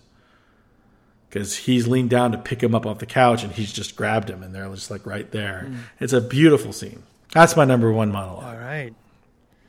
Cool. Well, next is the much shorter version of that Best line of dialogue. I only came up with three. Oh, I came I up with 30. I didn't put them down unless I could right. think of them like really clearly and they stuck with me and I thought about them afterwards. You could take like my best screenplay and just like grab like I had ones I thought about putting in but like um I don't know. I didn't feel strongly enough about them. You would bore him to death in a week from Shirley. Oh yeah, it's more like that's more like a great moment than a great line, you know. Yeah. Um. So how many did you have? You said three. Three. Okay. So my first number six. Okay. uh, is from The Invisible Man. Hmm. It's in the middle of Elisabeth Moss's "Why Me" speech when she's talking to her empty bedroom, asking why why'd you even choose me, and it's the line, "Cause that's what money and power buy you, people." Hmm. I found that to be very powerful. Uh, my number five is from the 40 year old version. It's when D is uh, by, played by Oswin Benjamin. Uh, D is recording other guys, and the guys ask him, "You're still on about that old lady?" Which almost made it my best scenes. But it's when he yells back at them, "At least she gave me some storytelling." Yeah. Like, what the fuck are you even doing in there? You even know?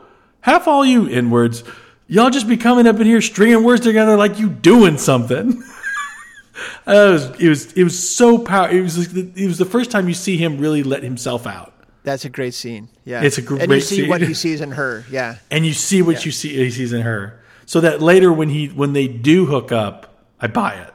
Yeah, you know, like it's like yeah, it was a great great line. Um, my number four is Bill Murray from On the Rocks. Well, I want to see that. I'm, I haven't seen I really, I really like what that movie is about. I wish I could say it's better. Mm, okay. But there's a great moment when Bill Murray um, says to his daughter, I remember the first moment, the moment when I first recognized you as a person. We were in the country, you were about nine months old, and you were sitting on the ground, and I picked you up, and your, your diaper was sopping wet with like mud and water and we just looked at each other and just started laughing and there you were i saw who you were hmm. that's beautiful i'm, so, I'm sorry yeah, it's, it's, it's gorgeous. I, I, you know, obviously I have those moments with my son too, and I'm sure you do with yours, where you're like, oh, there's a, I see you. You're not just a baby. Right. Right. Yeah, You're distinct. it's gorgeous. Yeah. Uh, well, that was my number four. How about you give me your number three? My number three is I only drank a little pee. It was fun. From Minari. That's It's like a real turning point uh, for that character and her relationship with uh, David, the little boy. It's like it's, it's a the, there's an axle of a relationship turns on that line, and it's a funny line. So I love it. That's gorgeous. Yeah, it's funny. Uh, my number three is also from Bloody Nose Empty Pockets, and it's the same guy that I talked about earlier. Only that monologue was at the end. This one was at the beginning when they're joking about him being a complete drunk who sleeps at that bar. And he just says, Oh, you know, I know we're making fun, but I pride myself on not having become an alcoholic until I was already a failure. because alcoholic failures are boring. So I ruined my life sober, and then I came to you.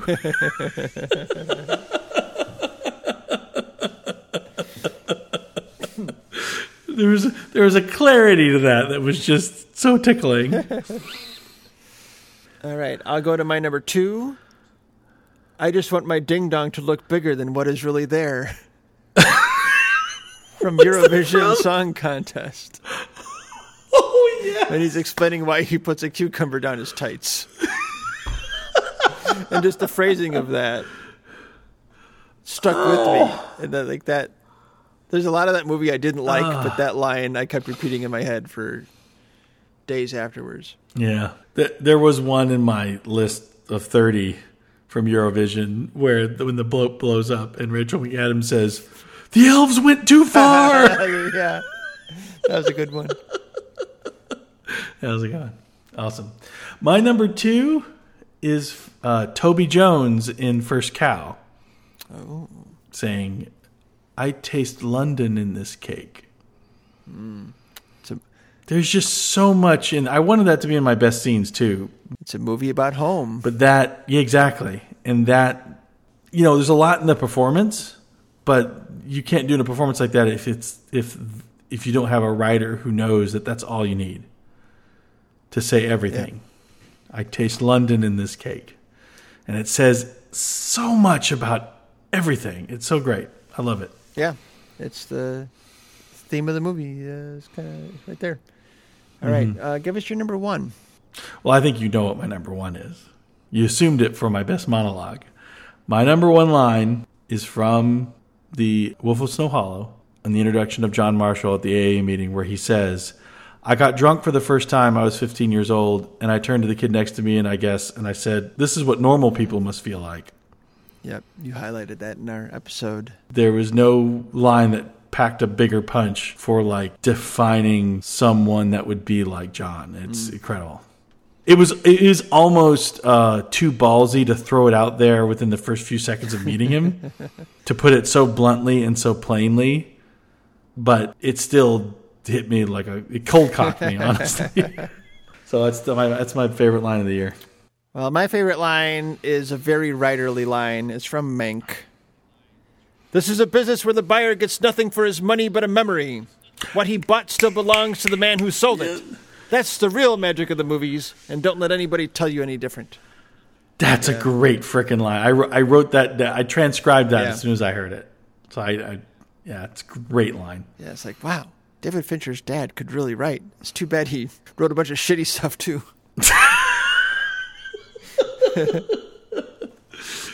Well, I mean, he's just there where you go like, okay, you he understood.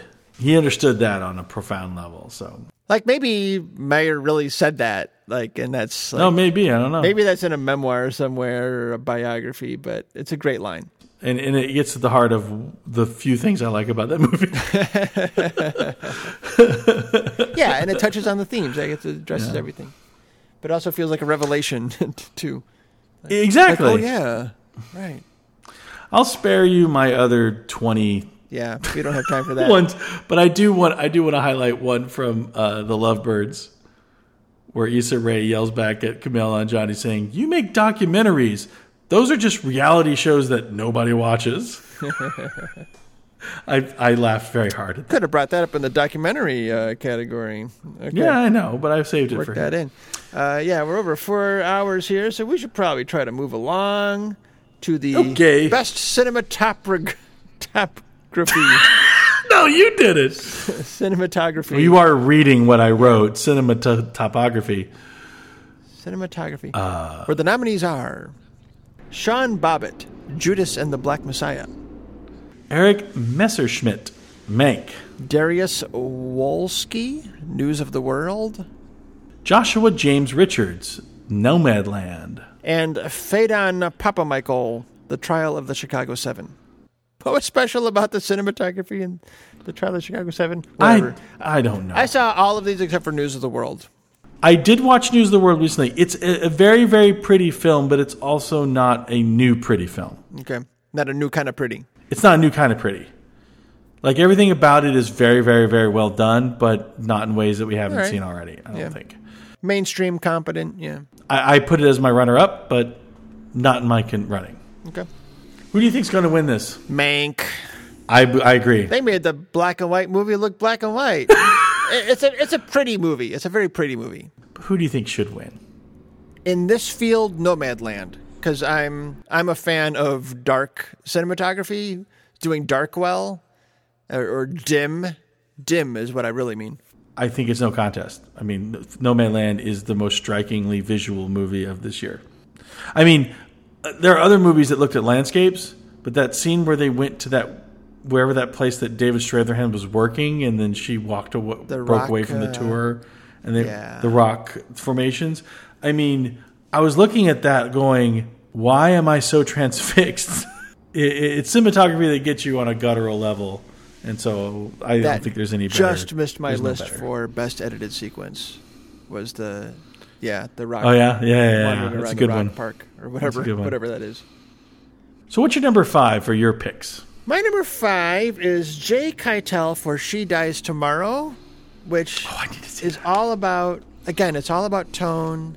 There's some very like showy there's parts of it that just feel like an experimental film, but it's very moving. Like it, it's it's 100% that movie's about tone, and the cinematography just draws you in and like raises questions that the movie will later answer but the the fact that the cinematography is like raising the questions for you as a viewer, I thought was really interesting, and I I just wanted to to uh, recognize uh, that. So Yeah. she dies tomorrow. My number five. Uh, my number five is Mank. why not? It's a good looking movie. Pretty. It's a good looking movie. Sure. Why not? My number four is uh, Nomadland. Um, for the Hmm. reasons we just said, I, I, I thought it was really good. No problem.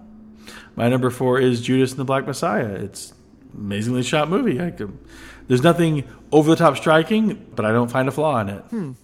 And there's actually there's one shot that I am still wondering how they did. It's a one shot where they seem to move off of a camera tray on a window, and then the car speeds off, and I'm like, how did they do that? like I can figure out how they did it, but you- we would have seen it. Like the camera would have wiggled somehow. So I was amazed by that. Okay. My number three, Christopher Blauvelt for First Cow. Um, great low light cinematography. The scene where Cookie Yeah. and meets the other guy. Um, King-Lu or yeah, where they first meet each other, and it's just like pitch black in the forest. I find that the hardest kind of thing. yeah. Like so many times, it's like the hard edge, you know, because like they, it's like a cheat that we all Mm-hmm. Yeah. accept, you know, Right. Because how else are you going to light that? The fact that they got that lighting without resorting to that and made it feel like immersive, like I, don't- it's like Mudbound from Yeah. uh, a couple years ago. I was I was sitting here waiting to bring that up. Like like I remember how you talked about that lighting of that hole and I, I go back and I watch that frequently because you cited that. For me, Yeah. like that's the hardest kind of cinematography to do, and so when you can pull it off and it like just draws you in and like focuses your attention and makes the space feel dangerous and without drawing that white highlight line around you. Yeah, right. Like Which is very alluring. When I'm, I've been on some sets where I was do that, and I'm like, "Oh, It that look looks good. so great." And then I look at it. It's not bad It looks good, but but you didn't realize. Oh, but there's nothing really new about that. you Right. know, it's, just- just like when you watch an old movie and like the toy boats for the naval scene, Yeah. like in Ben Hur, like you know, Right. they're, they're, they're not fooling anybody, but you accept it. right? fooling anybody, right? It's like that, you know. It's like Yeah. a convention that you accept. Like, how else are you gonna like this fucking scene? But then, like, when a movie does it, like, like it says, like, no, we're gonna show the forest at night, and it's gonna look like it's pitch dark, um, and you can Yeah. barely see, and you see, you can see everything you need to see. Like, I, I don't know. Yeah. It's like the degree of difficulty of that, but the whole movie looks great and feels like very natural light lighting, and I, I, I dug the whole look of that movie. So, Yeah. first cow for can me is my number three. Cool. Uh, my number three is Shirley. But Sturla Brandth Gro- Groveland, I think is how you say it. Again, most of my technical categories are uh, uh, laced with Shirley. this is no different. It's all working in beautiful tandem. Shirley was top to bottom uh, uh, a great movie.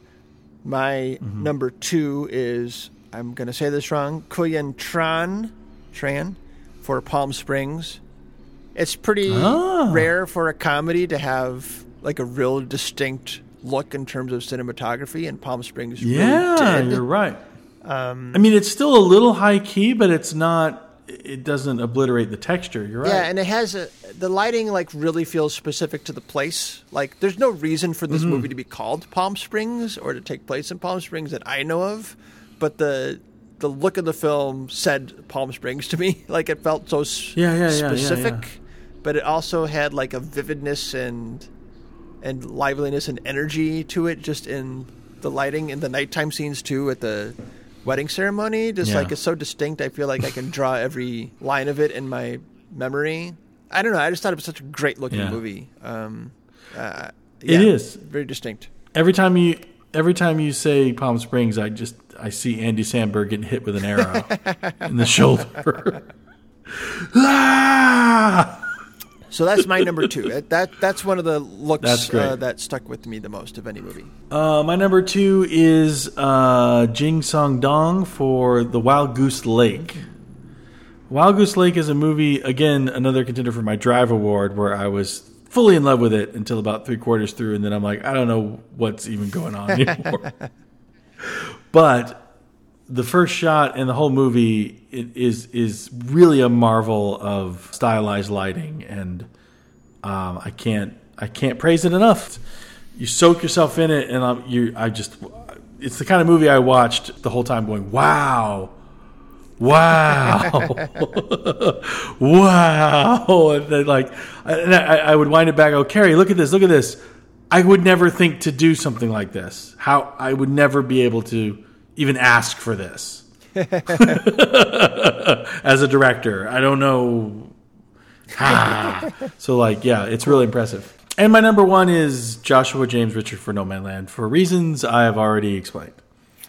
and my number one is christopher Blauvelt for emma period for my money the What? the best looking movie of 2020 Okay. I- yeah. Okay. I'm not going to yuck your gum either. I I just thought that it was pure eye candy. I I loved Emma. It felt like it. It seemed like it could have been cloying, and I just gobbled it up. My, I thought it was a Sure. feast feast for the eyes, and uh, a great year for Christopher Blauvelt. Like uh, very different from his work for First Cow. Same. I had no idea that was the same oh, same guy. Oh, wow. I- yeah. Completely different. Maybe Well, that's the career you want. yeah. Wow. That is Emma with a capital period. Go from these brightly lit, candy colored uh, sets to like the candle lit dancing. I I don't know. I just uh, I just I thought it was a great looking movie. Speaking of cinematography, now we're going to go into a new category of best shot. Yes. This is a singular shot, Single shot. one shot. Could be a brief moment, could be a long one take, whatever it be. But it's certainly the impact. What is the most impactful on you? Now, what I'll say is if it's a one shot scene, if I considered it as a best shot, I graduated it to best scene. Okay. I have only have five this time. Can you believe it? Oh wow. I Yeah. I have five as well. Mine is uh, the Wolf of Snow Hollow, standing at full height. So not being asked to stand at full height, but the actual standing at full height at uh, the Wolf of Snow Hollow is a shot that makes no sense. it makes no sense that nobody has seen this guy stand at his full height at any point in his life in this town. But it was such an effective scene. It's like the magic Yeah. trick, you know. Uh, It is, yeah, absolutely. of of it makes you not think about how it doesn't make sense because it's so it's like like surprising If- and frightening uh, and and you're just surprised by the way it plays out. And they're like, yeah, he was bent over this whole time. you know, before that. Yeah, and apparently, I think as Jim Cummings had said in an interview that like that's the image he had first, Oh, really? and that's what he worked toward. And then he was like on the set going, "Is this going to work?" And then he's like, "Yeah, it works." Yeah, it's just And when his right. when his head goes above the corner of the door. Then you realize this is freakishly. That's what makes is- it work. right? Yeah. exactly. and the and it, and the expression on his face transforming as he Like when he realizes this is the moment everything changes. Yeah. but I'm doing this. You know, yeah. This was in and out of my list for a long time. Great, great choice. I, I applaud you, sir. Thank you. My number five is from another round. Uh, there's a there's a great sequence which I called uh, "Breakfast with Tchaikovsky and Vodka."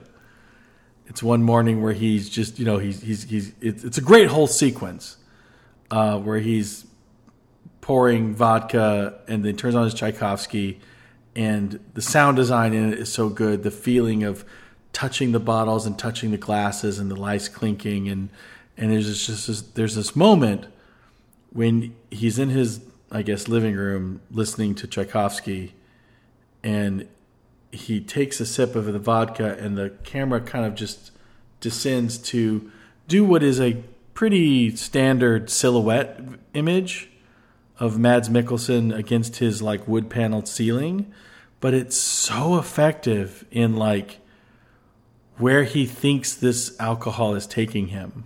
Hmm. Hmm. You know, it's so good. I loved it so much. And then followed by a shot of him gripping the glass, which then is a sound design marvel, but that's not part of the shot. So we'll just, we'll just leave it at this. All right. My number four is very, very strange. It could easily not be in the movie. It could so easily not be in the movie. It's from First Cow.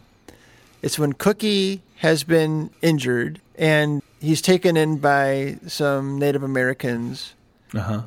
And he's in their hut. It's one of the many shots in the film that is shot through a window or a door Yeah. from the inside, from the interior. Uh huh. And while he's recovering, his host, who has taken him in, is doing some kind of uh, wind ritual. I don't know. Like the wind's Yeah, blowing yeah, outside, yeah, and it's, it's almost like Tai Chi.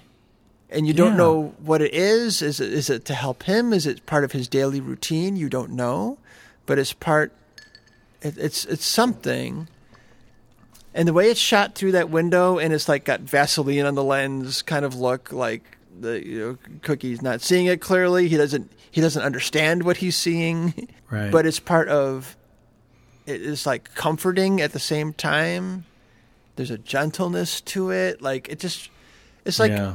it has nothing to do with anything, but it's just one of those like lyrical touches in a movie that just like helps like sew up what the themes and the tone of the film are. Yeah. Yeah.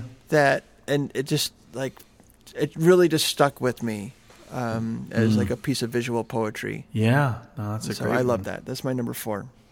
My um, number four also could have not been in this movie, but well, no, it didn't need to be there because it's explicitly stated later. But just was a nice visual. Like there's a there's a moment in the Mole Agent, the documentary from Chile that I mentioned earlier, where um, one of the guests has passed away, and so they have a little funeral and the old folks home is like literally right on this major street. Like there's a garage door that literally leads right, right out to this busy street. And so there's not a lot of room for them And so the garage door opens, and they literally let the hearse kind of roll out of the nursing home, and the the uh, residents are throwing uh, flower petals as the hearse leaves into like five o'clock traffic. You know, five, traffic, daily traffic is kind of stopped, and they're honking and they're angry and they're they're throwing their pedals, and the, the hearse gets through. That's not the shot. The shot is later. It just cuts to uh, one of the employees kind of just closing the garage door and locking it up, and the shots from across the street, and you see all the strewn rose petals on the ground, broken up by the tire marks, and the daily traffic is just blowing past the camera. And it's just like you just kind of see the remnants of people who cared about somebody and the world just doesn't fucking care. Uh, yeah. it's really great. I love that Good stuff. yeah Okay. My number three is from She Dies Tomorrow. gotta see this movie It really feels. it's just kind of a standalone shot. That's kind of a drop in, but it tells a lot. I'm just going to call it bacteria photography abandoned. It's hard to. it's hard to say what the shot is is of uh, without saying what, what- happens. but what did it do for you It was just such a composition uh, and strange, like an alien. It takes you. It took me a little while to figure out what I was looking at. You know, even though it was in a, it was in a place that we had been before. It was like what what going on here? Oh, oh, oh, oh, and then it. There's no characters in the shot, but it's informing you of what has happened, like what the character has gone through emotionally uh, as well as physically. And it's just very beautiful and it's like very composed and arranged um, and strange and beautiful. sounds like pure cinema Yeah. Yeah. it's almost like an installation. Is uh wow yeah, that one really that one really stuck with me. Oh yeah, I, I can't wait to see it. Uh, my number three is the aforementioned opening one take scene of the Wild Goose Lake. Okay. I could never conceive or ask for such a thing, and it's just freaking glorious. Moving on. Sounds like that's got to go on my watch list. I, I want to say yes. I'll at least watch the opening scene. My number two is Emma realizes what she's done. From Emma. Oh, you, you mean uh, after saying talking to Mrs. Hart, what she said to Mrs. Hart? After the insult. That is the greatest shot. It really is. Yeah. I love how it lingers on her, and she's like, "Oh my god!" What Yeah. just say? And the camera move and the way it's lit and it's, it's Yeah. like the- this this distinct image. yeah, it's, It's really great. I didn't. I loved Anya Taylor Joy in uh, Queen's Gambit. I did not Mm. love her in Emma. I agree. I thought her portrayal was very shallow, and the motivation she was conveying did not match what the text was saying it was. I completely agree. Like, I did not believe that she was benevolent in her intentions, you know? Um, You're right. I, I completely agree. I, I I like her as an actress. I didn't think she worked well in this role, but that moment and the nosebleed moment, the proposal scene, those were magic. Uh, the rest Yeah. of it, yeah, you're right. Were, were some problems. And it's just like, it's a shot of her face. Like, she's, Yeah, you know, it's it's a great shot, and she's it's taking in the work of an actor and letting it sit. Yeah. and just like she's selling it, oh. yeah, yeah, and- she did it perfectly. without overselling it. Like, it's very Right. It's very restrained. Yeah, Right. That's which led two. her a lot. Which led her a lot of um, great number two, by the way. Thank you. Led her a lot of uh, empathy during the scene when we are totally siding with Johnny Flynn, yelling at her, Yeah, right. which helps because she She- I- she knows- Otherwise, I wouldn't have any. Yeah, we know that she knows he's right. Yeah, but Yeah. she's not saying it. Right. Yeah. Right. It's good. Very good. My number two is the opening shot, the first shot of First Cow, the shipping barge on the river. It threw me at first because, like, wait, I thought, wait, we're in modern day? I thought this, this was a period piece.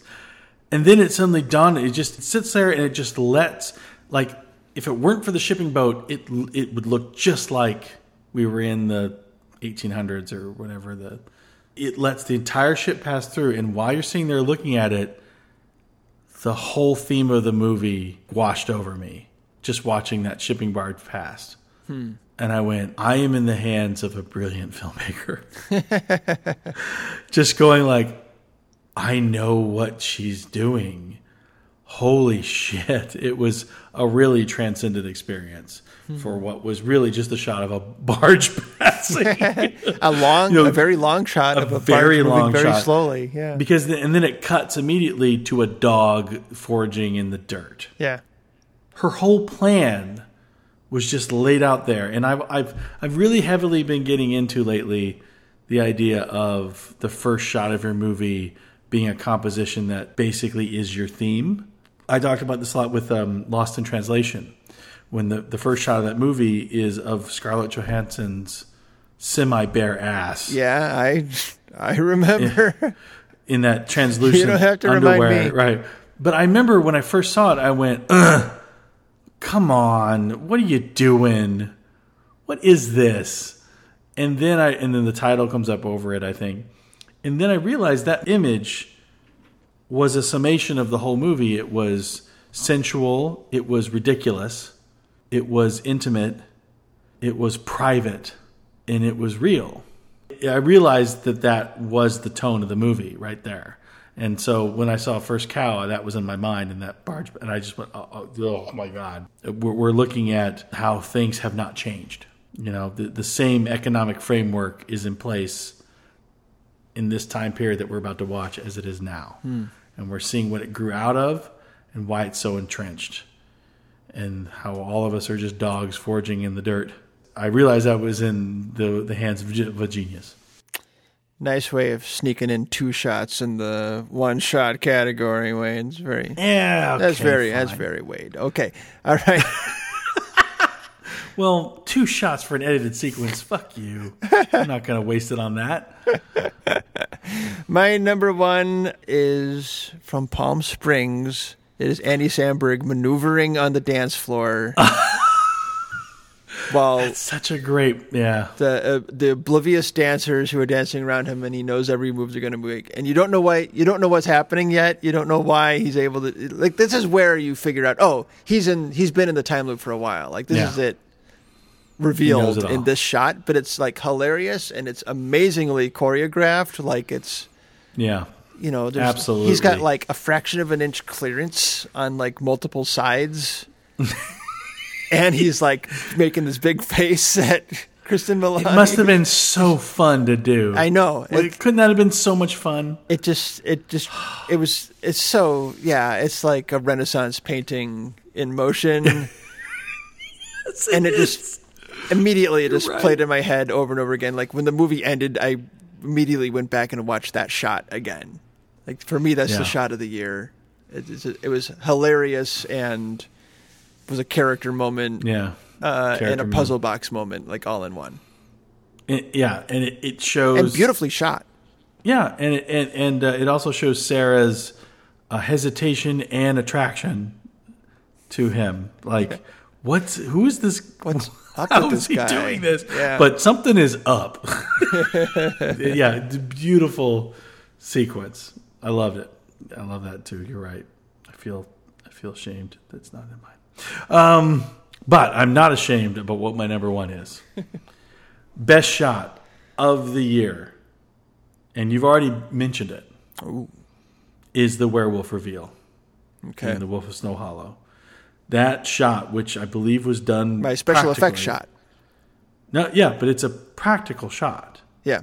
Maybe the moon, I think, might be imposed, but other than that, Even with his legs bending the wrong way, I figured. yes. Well, that's what Jim Cummings said. Was he said like I he figured that just kept digital. wondering, is this going to work? Is this going to work? And I kept thinking it was digital too. But he said when we shot it and it worked, and we were like, oh my god, our movie's going to work. That was his, I think, is what he was saying. I believe I, and I could be wrong because we are a few drinks in, but I believe that that is that that was all practical because the suit was practical. It looks digital because it looks so inhuman. Yeah, it's uncanny. Yeah. Yeah, but it doesn't have the uncanny valley quality of it. It, No, it's right. so sh- it's so unsettling because it looks so real. And it's also like I didn't think I'd be seeing this in this movie. It Yeah. narratively uh, stunned me. One of those things you have to play back to go. Did I just see that? They took your breath away. Took my breath away. All right. Well, that was best shot. Next up, best original score. And Best original score. we'll run through the nominees. Terence Blanchard, Da Five Bloods. Trent Reznor and Atticus Ross for Mank. Emile Mosseri, Minari. James Newton Howard, News of the World. And Jon Batiste, Trent Reznor, and Atticus Ross for Soul. I, All good scores. I saw four of these five. I did not see News of the World. Um, you know, I did take note of the music in News of the News of the World. I really liked it, but I felt like it was modernized to be likable. So for that very reason, I discounted it, even though I would totally get that soundtrack and listen to it. Okay, cool. It, it felt more like Justified soundtrack than what I thought that period would actually do. Let's see. So, what did you think will win of this? I think Soul's going to win, I think Soul will win too. and I think Soul should win it. I I have Minari. Um, Minari was my favorite scorer of the year. I'm spoil it. I'm trying to remember it. See, I just could not remember it. Oh, it really hit me while I was watching the movie. Hmm. There's only six movies where I took any note of the score while I was watching them, and Minari was my favorite of those. It was it was the Hmm. one that I felt the score was working the most to like add a layer to the film. I don't remember the score for Five Bloods very much. Oh, I Because liked- there was so much. I liked that so much cinematically going on that it's just like And you're not, you know, you can't count the Marvin Gaye. Oh, but yeah, no, I no, I did take note of that score, so that's in my top five. I'll go ahead and say it. Um, I'm going to say the one that's not. I'm so embarrassed because I just said I don't remember the score for Minari, and I looked over at my noms and it's number four. you don't remember remembering it. I don't remember remembering it. Apparently, Yeah. Uh, okay. Well, the one that's not in my top five is the one nominated one that I did not like, and that is uh, the score for Mank, which I thought was. I, ta- I I used the word cloying. How the cinematography for Emma seemed like it could be cloying, but wasn't. I thought the score for Mank was completely cloying, and derivative is just like let's take some Benny Goodman and like change four notes uh, and like call it a score and like I, Right. you know it just felt like it felt like somebody putting on their dad's shoes. it I I, I Yeah. did not like that score. yeah, So boo boo. that's fine. Boo, I say. Yes. Uh, we're divided on who should win, but um, let's go to our who would we pick? My number five would be, ugh, even though I just dissed him, James Newton Howard for News of the World, just because it's it's good music. It's good music. Okay. I don't think it fits the movie, but I don't have much other music I recognize. Yeah. Right. I had a thin field to choose from too. Uh, my number five is Ben Lovett, The Wolf of Snow Hollow, which I don't think it does. Oh, I don't think it does heavy lifting, but that opening montage um, of the mountains, it's there's not a lot. Like if you listen to that score in isolation, which I went back and did, like there's nothing special here, but it re- really worked um, in the context of the movie, which is what matters. That's all that matters. And Yeah. uh, I I found it very affecting. And we talked about it in the episode of the comic music yeah. during the montages, which seemed like like seemed like it should annoy me, and it didn't. I thought it really worked. So um, so I I liked that. I thought that that, that score was effective. Yeah, I agree.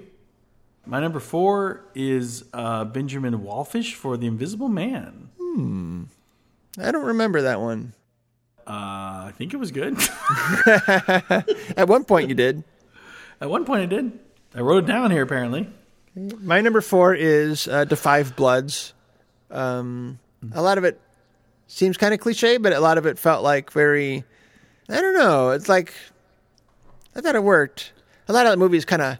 It's kind of a hot movie. Like oh, definitely. You know, it's like a high gain movie, and uh, parts of the score are like very high gain, like just very amped up emotions. Um, Oh, yeah. but also like an adventure, and it's also calling back, you know, there's like the Treasure of Sierra Madre thing going also on. being a historical tragedy on many political fronts. yeah, and it just like felt like it was calling back to something, but also just like amping it up. And I I, I liked that score. So that's my number four. I'll have to go back and listen. I, I haven't listened to that score on its own. I think I'd like to do that. Um, my number three is uh, Minari. Is Emile Mosseri, the one I said I don't remember.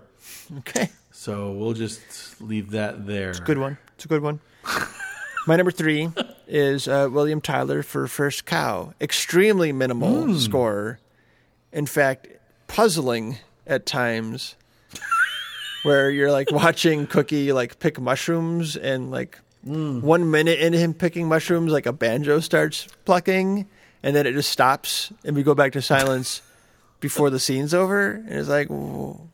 How did you make the choice of when that starts and when you stopped? And yet it all felt it all worked for me. It, like all this like 'Cause it worked, I was an emotional yeah. underline under the the whole thing. I I really like the the choices there. Very unusual.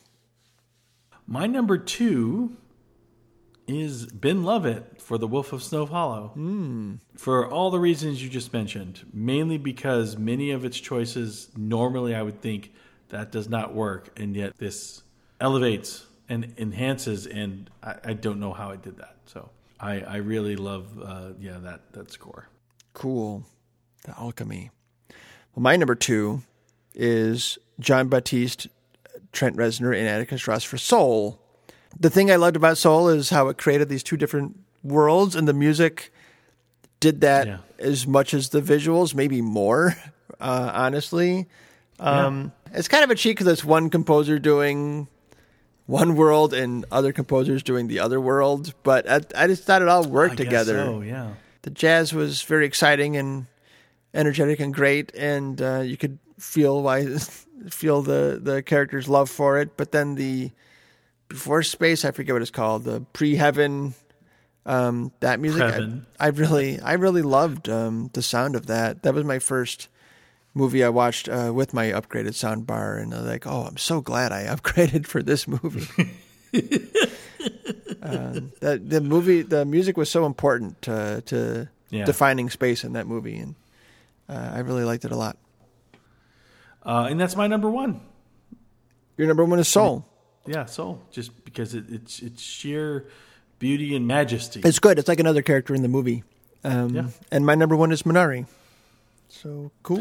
Ooh. I thought it was gorgeous. Gorgeous. And that leads us to Best Original Song. This is the first year that I took a robust interest in the original songs. I have to say, Why? I don't know. I just wanted to, I just wanted to dive in there, and I found oh, there's a lot of great songs, Okay. and I think a lot of songs that were shortlisted. I like like I went into the shortlist and I listened to them all, and I'm disappointed a couple didn't make it in there, but they're all good. There's no there's no snoozers in there. I'll say. So I didn't judge these songs on their own merits. I've seen four of the five of these songs, but I couldn't tell you a thing about any of them without specifically going and listening to them. And so I don't I didn't consider them. If I didn't remember the song after the movie, I didn't and there were only three such songs that I remembered. Um, You're and looking at it from a purely in context with the movie. how not- yeah, how it functions in the context of the movie. That's that's how I do all of these categories. Why would song be Yeah, different? well, yeah, it's not a Grammy; it's an Oscar. Yeah, right, exactly. Is that a songy? It's not a songy. Uh, nevertheless, the nominees are uh, "Fight for You" from Judas and the Black Messiah, written by H.E.R. and Dernst Emile II, lyric by lyric. Are we going to read all this? No, let's just say the songs. "Fight for Yeah. You," Judas and the Black Messiah, her. Hear my voice from Trial of the Chicago Seven. Daniel Pemberton. Husavik, uh, Eurovision Song Contest. Husavik, colon, My Hometown, I believe, is actually the full title. By um, uh, some, Savan.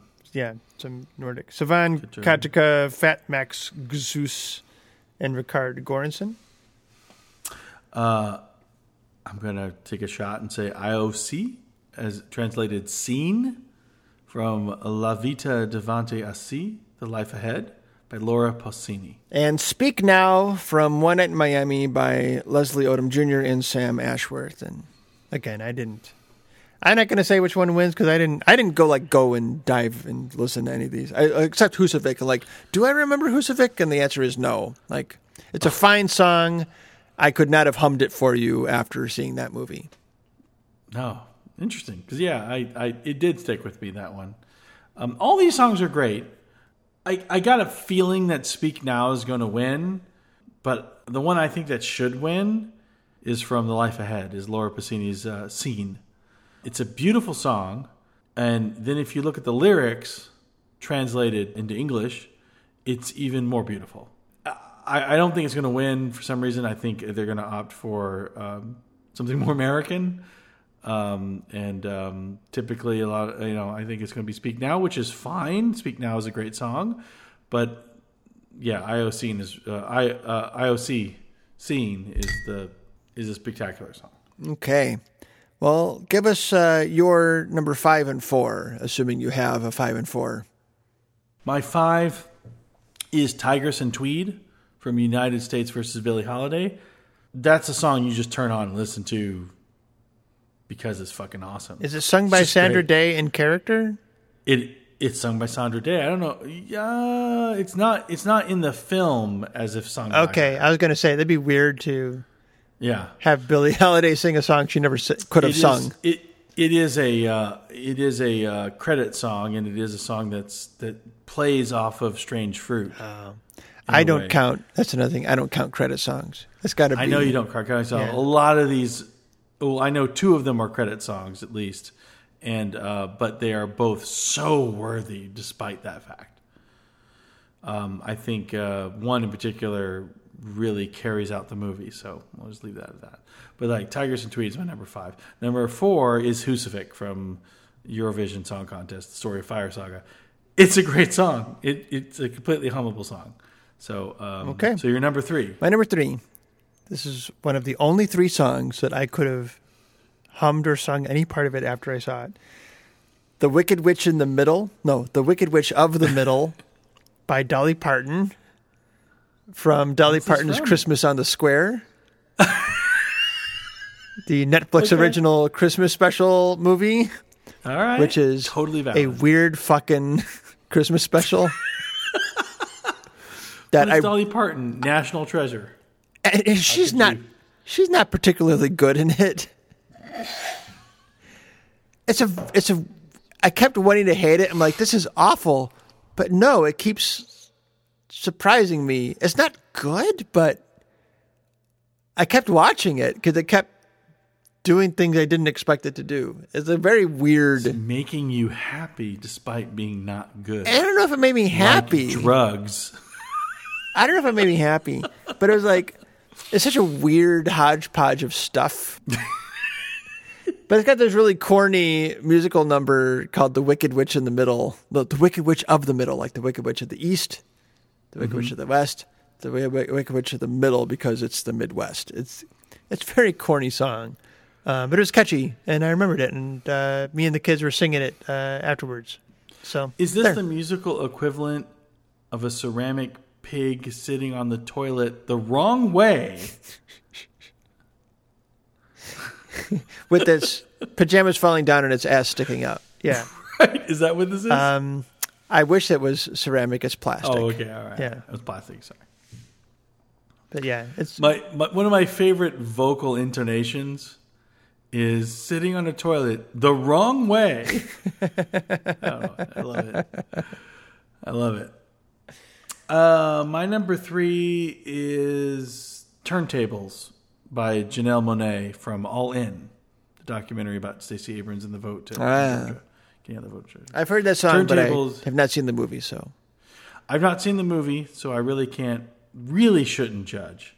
But just listening to the song on its own, I was like, oh, I mean, hear my voice is good, but fucking turntables is that should be there. Okay. Fuck you, Oscars. All right. well, my number two is White Man with a Black Woman's Butt by Radha Blank from the 40 year old version. Is that what she does in the credits? She yeah, it's in the she sings it. Uh, So you do do credits? no, no, she sings it in the she sings a line of it when she sees the Oh, white man with the it, black yeah. woman's butt. She she sings it to her friend uh, on the park bench. But then later we see a clip of a live performance during the credits. But you see video of it. What I took from that was this might have been the inception of her wanting to start like doing rap at this point in her life. It's that performance. I, that's kind of what I gathered by that being put there at the end. Maybe. I'm not sure. yeah, I don't know. It was hilarious though.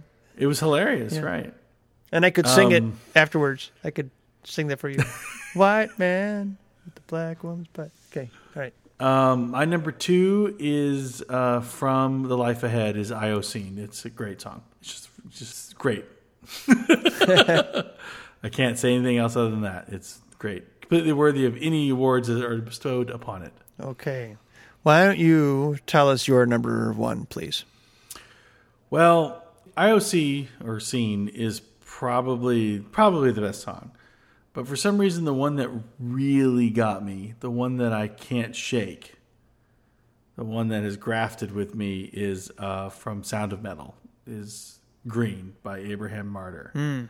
Credit song. Who A good credit it's, It's a credit it's a credit song, but it it immediately leads out the movie. You know, that final scene which is whew, that final scene of Sound of Metal, and then you're you're brought out with that song, and that song is, oh, it's so gorgeous and so um, potent and powerful and very minimalist, very minimalist. Only three three chords, as you know, and also the writer and singer of the song is also a screenwriter of the movie. Abraham Marder is a musician who co-wrote the screenplay with his brother Darius, who directed the movie. Obviously, reason why there's a very tight connection between the song and the movie. Uh, tourism at play. yeah, it's really good. Okay. So I, I kind of figured it wouldn't get nominated because it is so simple and very slow and very fermata heavy, and isn't it's it's not a catchy tune, but man, it it it wove with my soul and it stayed there. well, we're talking about all these other songs, but for my number one, I have to say, no, only play Jaja Ding Dong What's that from? from Eurovision Song Contest. Jaja Ding Dong Oh, that's right. by Holter in Person. Which is Oh man, really the only song we needed from 2020. only song we. Very nice. Let's move on. Maybe we're breaking the episode here. I don't know. Um, I think we should. Don't you? On the next episode of You Awarded It Wrong, the categories of Best Actress, Best Actor, Best Director, and Best Scene of 2020 as You Awarded It Wrong continue in the next episode. You want